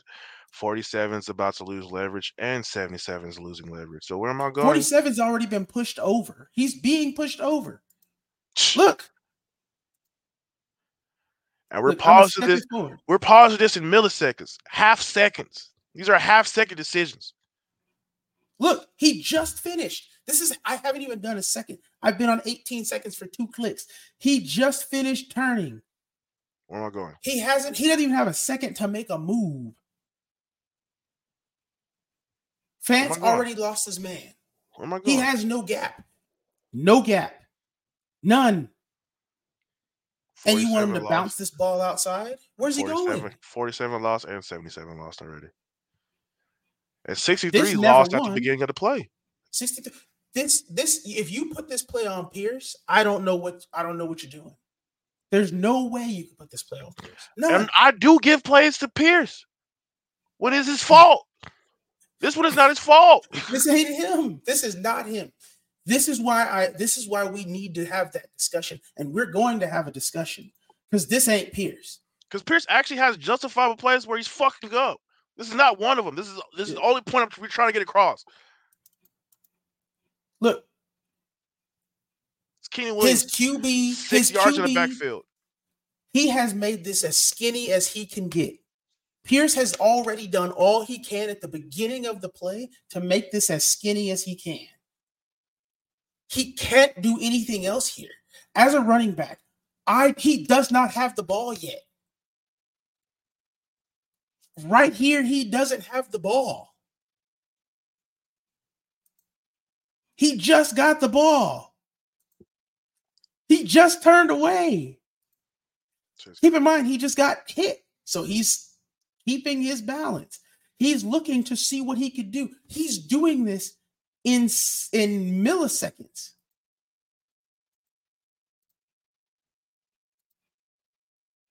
There's no, he doesn't have anything by the time we want him to bounce this all the way around, knowing that that's just not his strength. That's it's not him. It's not going to work. It's not going to work, ladies and gentlemen. Is and and we'll leave that it's not even him this that it's not him business out.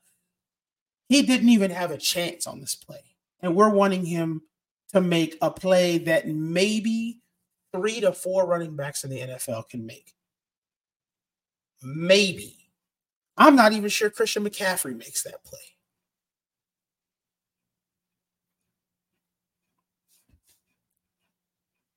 I'm moving on. That's I'm gonna move on. No move on. What topic? Just uh man coverage shit. Went man on this play. Shout out to our D line. Shout out to the D line. We've had three bad plays. Let's let's get some good going on Let's here. get some good. Shout out to your boy John Greenard. Got two sacks this game. Good shit. Um, Because Will Anderson was getting put through the ringer on this play. Will Anderson was, was tried his best on this bitch. He, he was doing what he could, but John Greenard said, "I'm here." You know, I mean, he had to go up against two offensive linemen there. It's yeah. he got double teamed. Can't wait to get. And John, they said Mekhi Becton the third or whatever he is is supposed to be enough. He was not. Yeah. Oh my bad. He's senior. Uh, Mekhi, that, no, he's about to be junior because that's his. uh That's his daddy, that's right his there. dad now. Jeez. Um, and he is probably about to get paid. Who is going to pay him? His ass better show up fucking next year, man. Yeah. That's that's the thing. Is he going to stay healthy next year? Is he going to stay productive next year? That's where my big. Right well, he has been productive every year he's been in the league. He's just not been healthy.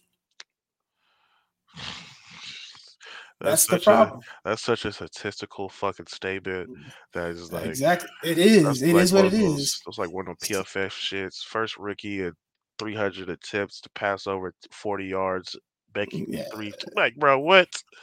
what? It is what it is. It is what it to, is. I don't need to add all of goddamn qualifiers for a stat yeah. to be a stat. Yeah, he's just never been healthy. he's never been healthy. It is what it is he's probably about to get paid. We're probably about to have him and Will Anderson as our bookends going forward. I got to be okay with that. But hey, get That's these it. boys some DT help, and I'll be fine with it. You, you might be all right. You might be all right. If we get some DT help, you might be straight. Linebackers. Linebackers gonna be linebackers. Here we go. We got guys dropping balls again. But this, like Pause. I said, let me let, Jesus Christ. Uh, let me say, let me also preface people that was watching that at this point in the game, our team was mentally defeated. They are giving up on the game, and so you are seeing even more lapses. Like these are regular gripes. Like, all right, the this is where you need to work on. This is where this is bad, but this is also being added upon and multiplied by we don't want to play anymore. We're done playing. We're trying to get the fuck out of MetLife Stadium and get home. Yeah. Yeah. And they started he did have like eight sacks uh, in 12 games and he's season injury. Yeah, that's true. Um, and he had like eight sacks last year too. That's all true. Uh, notice I don't want to hear it. I want to see him do it again next year. I've seen same goes to Nico Collins. Hey, anybody heard of Da'Ron Payne the last couple weeks? but hey, this is something me, that I really wanted to. Let me pull up a list of everybody that got fucking paid and pull up their stats. Continue talking. While, while, while he's doing that, while he's doing that, I want I want to discuss something. Remember earlier in this video, we talked about uh, we talked about splitting the field in half, right? And talking about uh, uh, dissecting where the numbers advantage is. Right here, we have the line, right? This is the center of the field. Straight up off the bat, I've got one wide out here. I've got one, two, three. Yeah, three dudes on two. Uh, really on one. And over here, I've got three wide. And I've got one, two, three, four, five. Uh, one on three is not very good. Uh, three on five is probably is not good either, but I would pref- I would prefer to take uh or uh, yeah, three on five over one on three. I'm probably not going to win on one on three here. Uh cuz yeah, that's just not good. So, we got that going on over here. That's the guy. Notice Davis Mills doesn't even look over here to Brevin Jordan. He looks only on this side of the field because he recognizes that this is probably where his advantage is. That's kind of the thing that we were talking about with CJ Stroud versus uh, versus that that Hatfield. I'm seeing what I can see coverage. This is where Davis Mills gets that ability to like how he has that ability to, to to correctly see where what side of the field he wants to even play. Like it makes it easier for him to make reads. It makes plays a little bit faster. And he made the right throw. Just Noah Brown, who has not caught a ball since he's been back, Noah Brown can't make the catch. Sorry, ass. This is shit I'm talking about. Motherfuckers were saying we should extend Noah Brown a couple weeks ago. Not no more. I think that's all we need to watch in the film. We've had a lot of discussion. We've talked a lot. But now, ladies and gentlemen, I think it's time that we jump into. That's what I was. Da'Ron Payne and Dexter Lawrence. They haven't done very much, have they? Yeah, signed fat ass contracts last year, this Yeah. offseason. Yeah. So let's talk about uh let's talk about the next bit here. We've we've talked about all these other things. Let's talk about the elephant in the room. The elephants in the room. First one we want to talk about is injuries. The first injury we already know we want to talk about is Tank Dell. It sucks. He's out. MetLife Stadium. It sucks. Nico Collins being out, CJ Stroud being out, Will Anderson being out, a lot of our weapons being out. Our number one and number two receiver, we had Schultz out a lot this year already. Uh, you know, it's just injury upon injury. George Fant is out. We've had to deal with Laremy Tunsil and Robert Woods on the injury report all year. We've just barely had our entire secondary play together for the first time against Denver. Like, good grief. Injuries, they're here. They suck. It's part of the game. Yes, I know it sucks that Tank Dell got injured making a regular football play. Um, and he kind of put himself in that position. He, uh, we watched that play, right, Exo? He wasn't even supposed to be blocking in the middle. His man was outside. My man got into the mix. Yeah, That's why I picked him up. That's why I scouted him, recruited him to U of H, and glad he got picked up by the Texans because of shit like that. His He- little, he's a football player. The man went in himself. He got up in there and he said, I want to be a part of the play. I wanted to be a part of it. He did it. It is what it is. Ain't nobody gonna say that he didn't do. He's not a football player. It's unfortunate he got injured, and I think I think I don't remember who it was who said it, but somebody said it best. Just go ahead, everybody, and admit that you would have rather been someone else who got injured instead of Tank. You would have rather it be Metchie. You would have rather it be Xavier Hutchinson. You would rather it be uh, Brevin Jordan or Robert Woods or somebody else.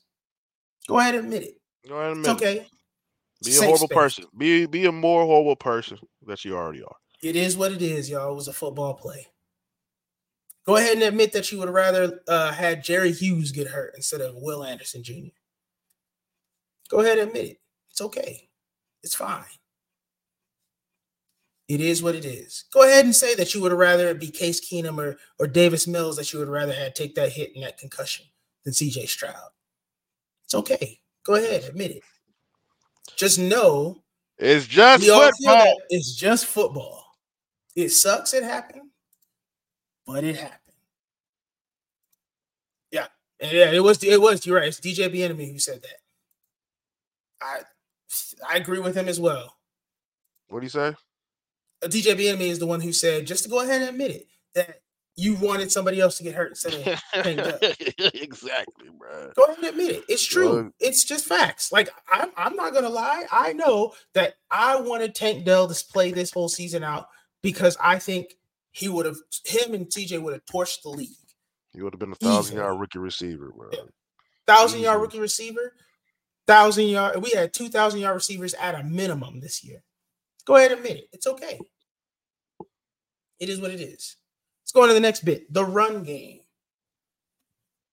Leo, uh, if you guys don't follow him, it's Leo is for, at Leo is forgiven on uh, on Twitter. Go ahead and follow that man. Good dude, good follow. He's part of Texans 22. As we said before, go ahead and give Texans 22 a follow uh, uh, on YouTube. They got a great show going on. They got they put out fire content. Um, go ahead and give them a follow. The run game. That's that's his name. That's if you see his handle on Twitter, that's that's what you see. You see his name is the run game. And what can we say? It's not been great. I know a lot of blame was put on Dameon Pierce, He's not but we saw, we saw he ain't the only problem. Nico Collins getting thrown into you while you're making a run that should be six is not a that's not a Dameon Pierce problem. This is a full team problem. This is the entire offense not figuring out how to run the ball. This oh, this is why I said from the beginning, this is a Bobby Slowik problem. This is week what? We're week 14, week 15. It's week This 15 now. week 15, and he still hasn't figured out a semblance of a running game. And if another person brings up the two games we ran against, we ran over 100 yards versus the two bottom tier rushing defenses in the NFL. Don't ever say we have run games and bring those two fucking games up when it's the worst rushing defenses in the NFL. And let's not uh, let's not also uh, forget that in the game that we had our best run game, and the Bengals aren't as bad. They're in the bottom 10 of the league, but they're not a- as bad as the Cardinals were. Let's not forget that we didn't have Andrew Beck on the field at all. We ran a lot of that stuff out of 12 personnel, 11 personnel, uh, uh, three wide receiver sets, so on and forth, so on and so forth. Like there was there We was gotta call- no We don't even gotta go by person. We don't gotta go personnel. That motherfucker just wasn't on the field. That's it. Yeah, exactly. That's just it is what it is. And the reason I bring up Andrew Beck is because when He's Andrew Beck is on the field, He's he's, a a tendency. tendency. We know the Texans are probably going to run the ball with him out there. They're gonna do some type of dumb shit with him in the backfield or as an overhang. So defenses can key on, oh, 47's in, oh, 70% chance they're gonna run the ball or do some type of play action with this fucker in the game. It is what it is. Let's also talk about going back to Bobby. Hey, Bobby. I just told you why. I oh, just is told you why uh, there's a yards after his his his yards after contact versus Singletary's yards. I just told you why. The difference is because when Singletary is out there, more often than not, remember his numbers have gone up significantly since the the Cincinnati game. I, the, the reason why is because usually when Singletary is out there, he generally is not running behind Beck. That is Pierce who generally runs behind Beck. It's not an obvious running situation. Let's just call it is what it is. It's not an obvious running situation. The defense does looks at the offense and says, "Hey, I don't know what they're about to run. I actually really don't. So we have to play what honest. We have to what play to our gaps. We actually have to read and react. We can't just oh they're running the ball, go. But Oh DP's back there. That motherfucker pass block, but he don't really pass block, and they're not about to throw passes to him. Yeah, he about to get the ball. But but hold on. We'll cover that exo when we do our running our, our running back, our DP video, our Dameon Pierce video. When we get there, we'll show you what we mean. 'Cause So I don't I want have you to take my vo- I don't want you to take my word for it. I want you to see it for yourself. Because I have real gripes for Dameon. But I want both to be just rights. I just want it to be like What- justified. When we're watching film exo, what is the one thing I always say about Dameon? Oh, you gotta get north south. I- got cut. God, dog. You took too many steps to get north south. Every single It's a, if y'all watch me watch the film, what, what takes two steps for uh De- Devin Singleton? Because this is what to advance your argument, VT and Leo. I don't know who's controlling the, the the shit right now. To advance your argument, you could say, hey, what takes Dameon Pierce five steps to do, another running back, it only got to be Singletary. Another running back takes two or three steps. That's wasted movement and wasted And- time. and your elite running backs take one. You know, cut step.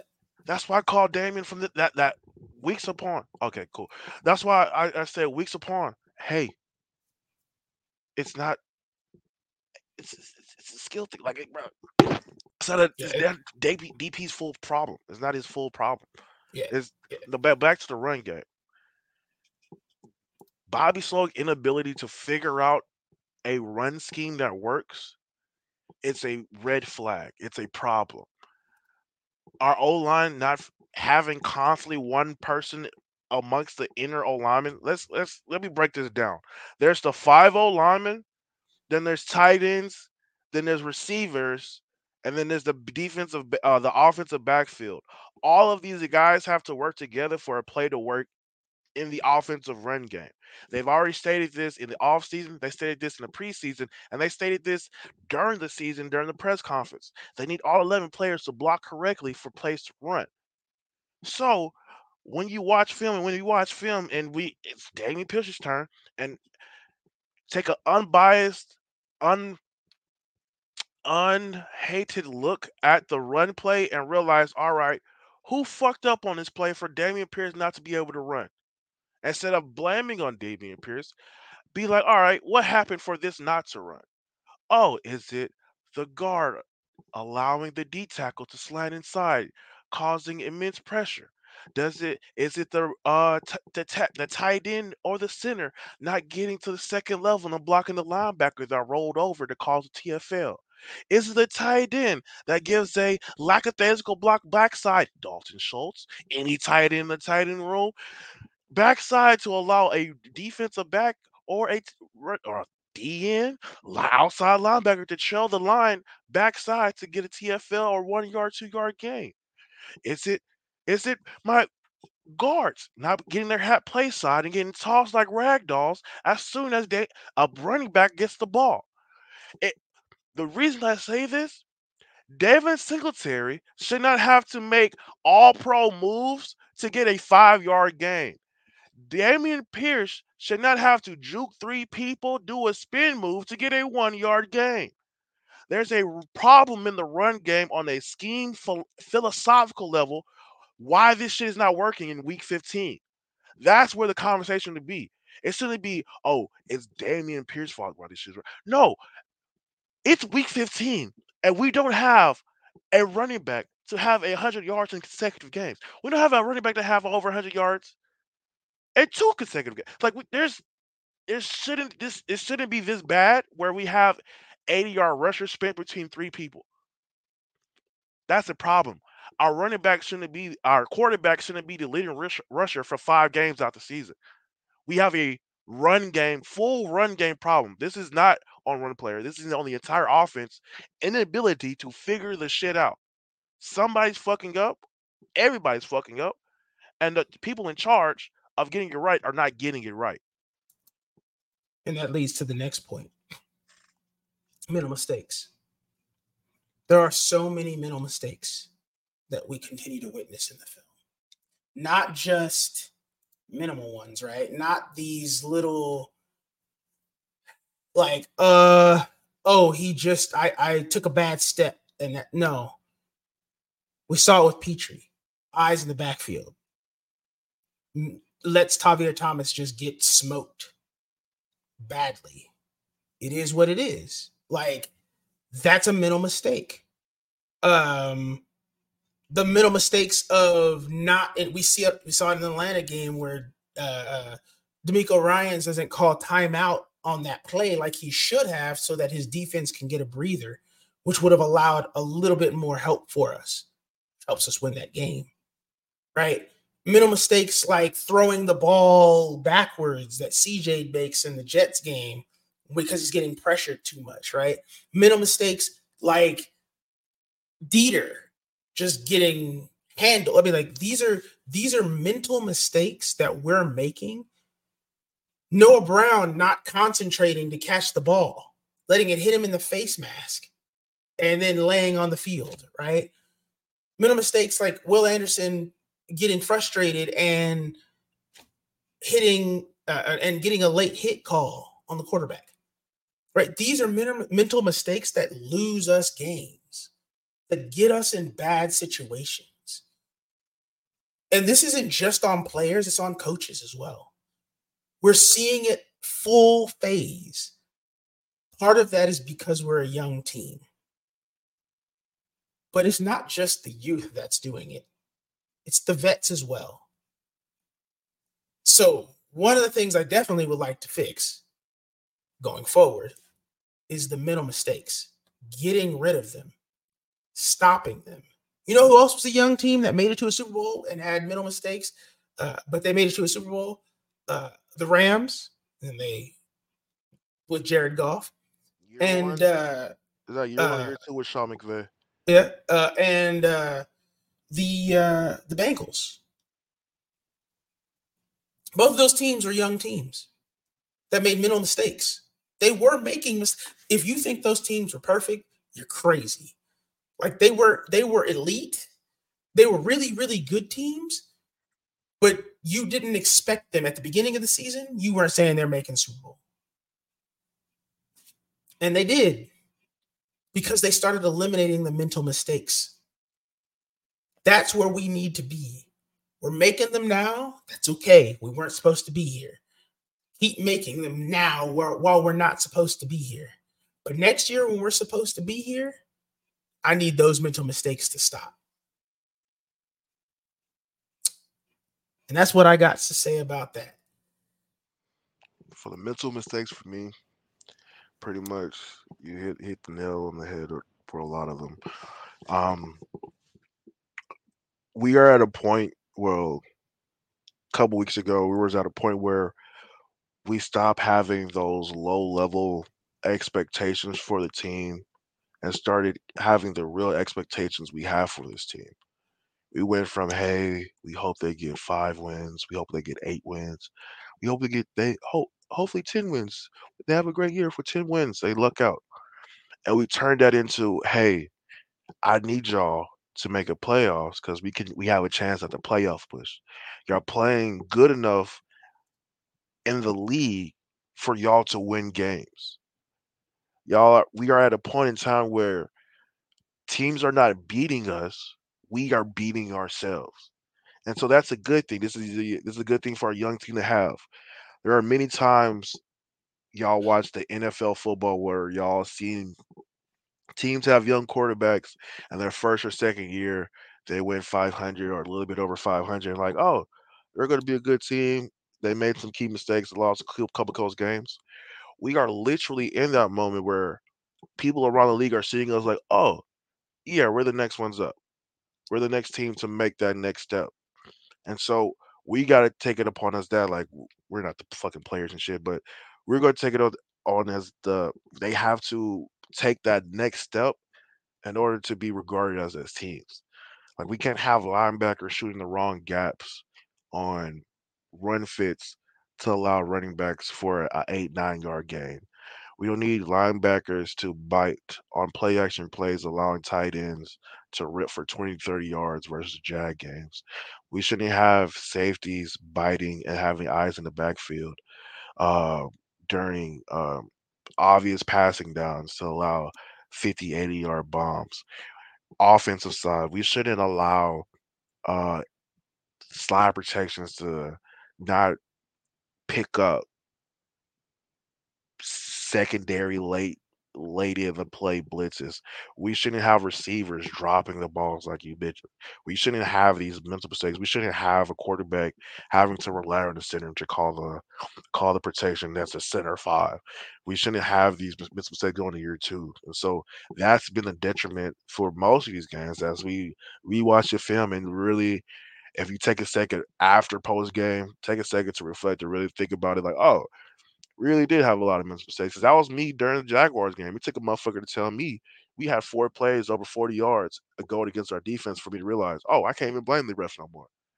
That's how you lose a game where 200, mm-hmm. damn near 200 yards was accounted for in four plays. Four plays accounted for most of that motherfucker's yards.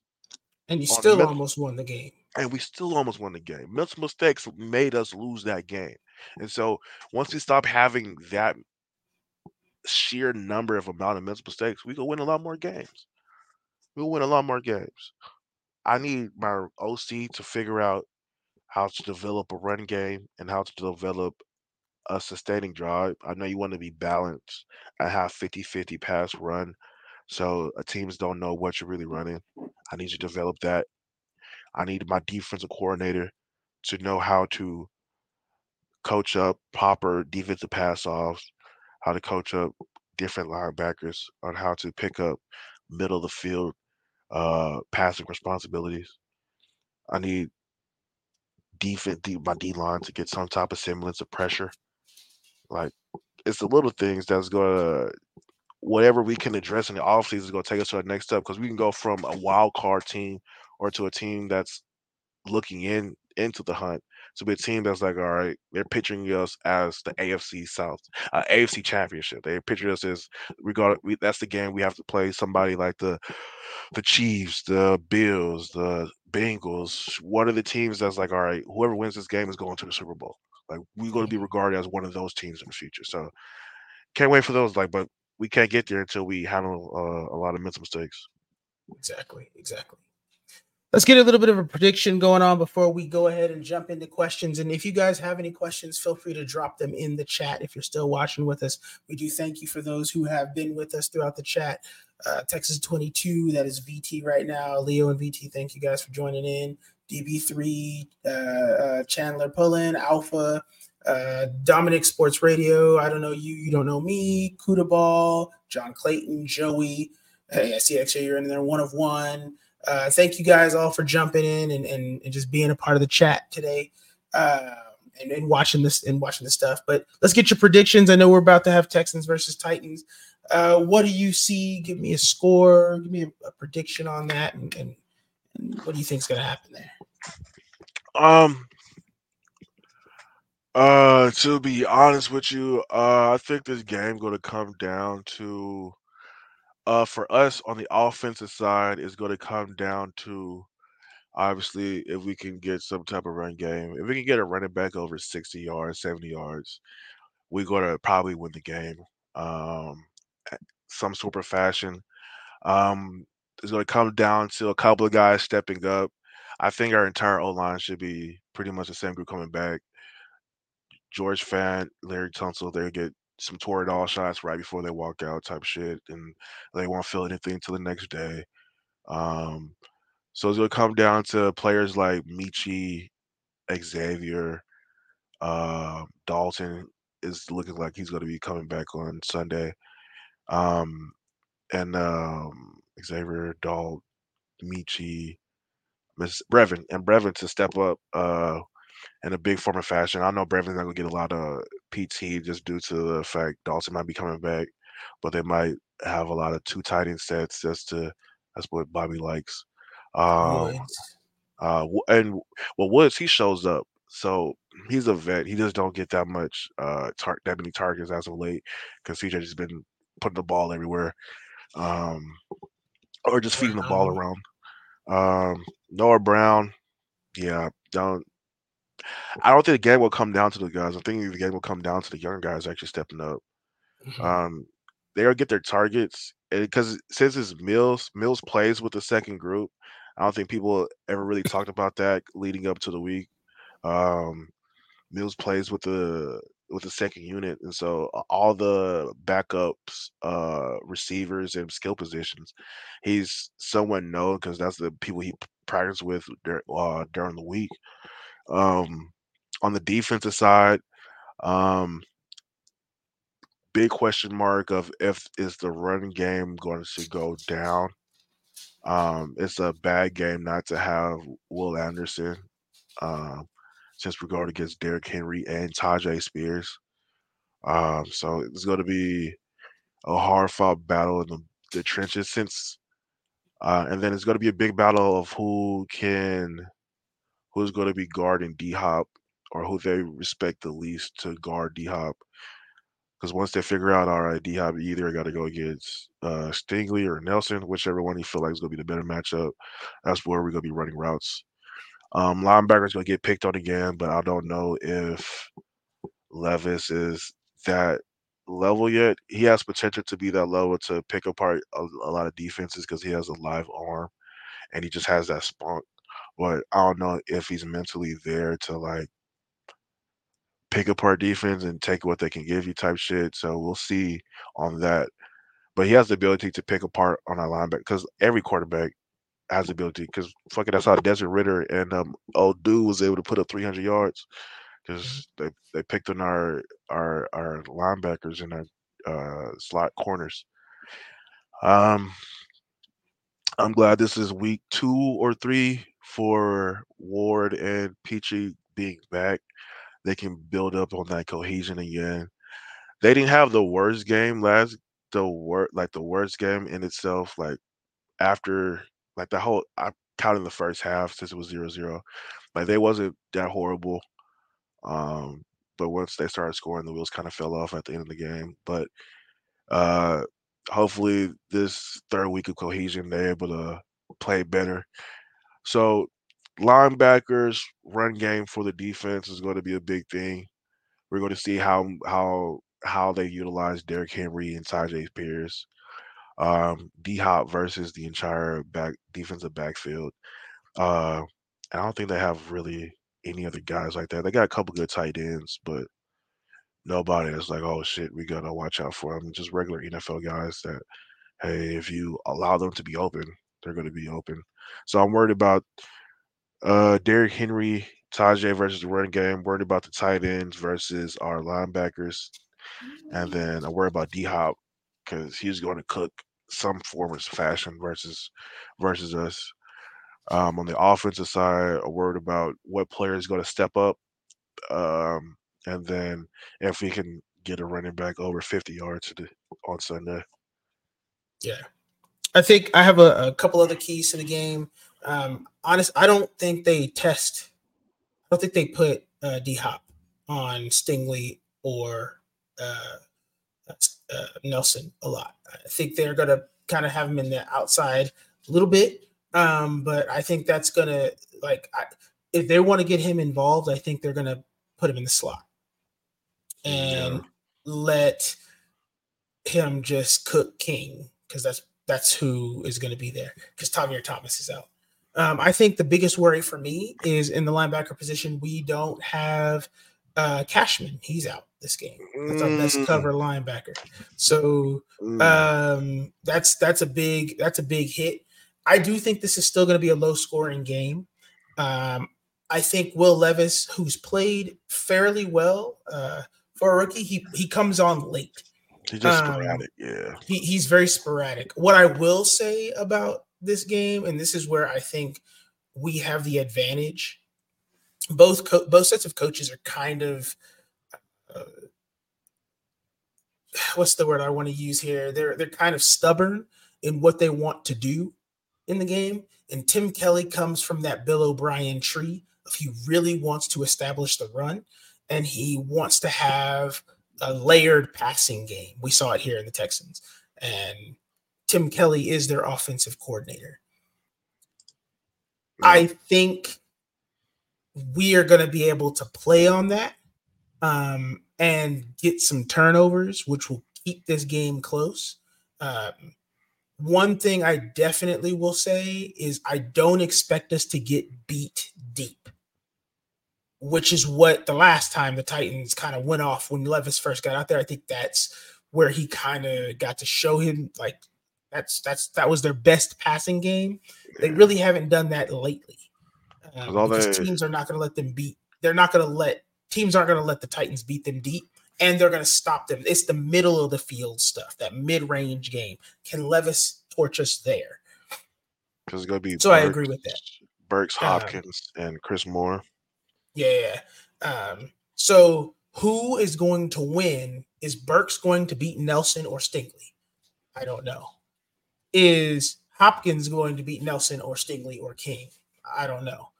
Is Chris Moore um, beat is Chris, Chris Moore going to beat the safeties or yeah. Desmond King? Yeah, and we don't know, right? I don't think I don't think that's going to happen. I think our secondary locks them up a lot more. So I don't think their throwing game, their passing game is going to be out there as much. I think it's going to come down to the run game, and that's that's the what worries me the most. But also they're soft on their defense, particularly in that run game. And I think Davis, I think we in this this game is going to be similar to that that last time we won in Tennessee. I think it's going to be 1914 Houston. Um, and I think it's because Davis Mills, as you mentioned, has that rapport with those backup receivers, Xavier Hutchinson, John Metchie, um, Brevin Jordan. He's going to have had that that work with them. Um, Noah Brown, Robert Woods. He's going to have had that work with them a little bit more. Um, and I think he will be able to hit who he's got to hit. I think you'll see a lot of fast, um, faster pace play from Davis Mills. He's going to try and get the ball out quick. We are also probably going to be missing Noah Fant or no Fant, George Fant, George Fant, I think, is going to be out this game, so it's probably going to be Charlie Heck on the right tackle. So I, I, I know. I don't know, man. That Toradol do do wonders, man. Hopefully, I mean, if that's the case, then hopefully we could see Nico Collins out there as well.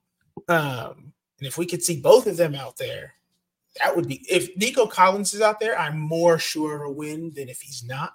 Um, but I do think the thing that will help us is one of the, our best play where we didn't see a lot of sacks was when we got the ball out quick. And I think that's what we're going to see this game. We're going to see uh, the ball get out quick. It's, it's going to be live. We're going to see a lot of more Trevor Lawrence style throws than um, than what we're seeing from CJ, who holds the ball is one of the longest in the, in the NFL.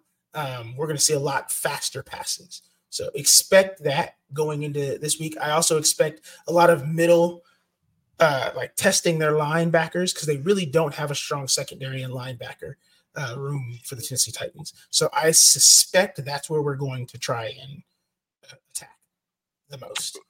I would hope if we're getting um, Schultz back, can able to attack the middle of the field a little bit. Well, not the middle field that uh, seam. We're gonna attack that seam in the I said that I'm not even gonna say the seam like the 15 that the mid range. Yeah, the five to 20 yard area uh from the line. You can really attack a lot of shit because that's the that's the place the linebackers got to cover in. The um, unfortunate though bit is that that's Davis Mills in his past that has been his weakest uh targeted that's, area. Yeah, yeah, that's that's been where he's his weakest. So I'm hoping we did see that he in you know in the like four or five passes he had in the Jets game, he was fairly accurate. Um, and when I mean fairly accurate, I mean he hit the man in the face mask at 12 yards away. So um hopefully he is uh, got that accuracy going. He seems to be more poised this year. Um, I'm predicting 1914 Texans with the win, and that we uh, go in, go in and rip those jerseys off and take them back. Um, lastly, any questions that you guys have, go ahead and put them in the chat. But is there uh, before we kind of go on and looking at the at the questions that are there? Uh, as always, all the information for me you guys can see in the description below. If you guys have anything that you want me to pray over or pray for for you guys let me know. You can send that to me any particular way you want to. Exo for the people out there so i could get and also so that i could get this information in the description going forward. Can you go ahead and give the people your information? Yeah uh, you can follow me on twitter at that guy jj um, underscore uh I think that got underscore JJ one of the two. Um, I might be making a new account um, uh, for this or just to separate just like my football take and stuff like that from like my regular social media accounts. I haven't really fully decided on that just yet, just yet.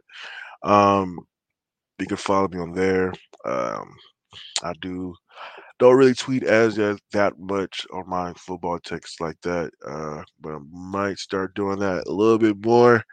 I post some things here and there just about this O line and D line in itself. Um, but uh, hit me up, add me if you want to. Hit me in the DM if you have any questions about anything like that, or just want to talk ball. I'm always there. You know, I love the game of football. I was willing to talk. I was willing to watch film and just watch uh breakdowns and stuff. So hit me up. I won't bite. I might talk shit, but that's pretty much it. Yeah. Thank you very much. I don't see any questions in the comments uh in the comment section there. So we will kind of let this up uh, go up to the end. One thing I will say is this was a longer episode. I normally don't go this long. Normally it's about an hour, but we had three weeks of stuff worth to cover. So so bear with us. We're we're going to get back into the regular weekly scheduled programming, but uh, what I will say is I think this episode, what we really wanted to do is is take a look into that that darkness, take a look into all the noise that we've been hearing, kind of sift through it all find that grain, that nugget of light that's out there, and bring it right back to the middle. It has been fun, ladies and gentlemen. You know who I am. I am Jay, aka the moderate Texan. You know who that guy is over there. It is EXO. Say bye to the people, EXO. Bye. See y'all later. See you next week. Catch you later. Catch you next week, Texans fam. Much love. Reach Town out.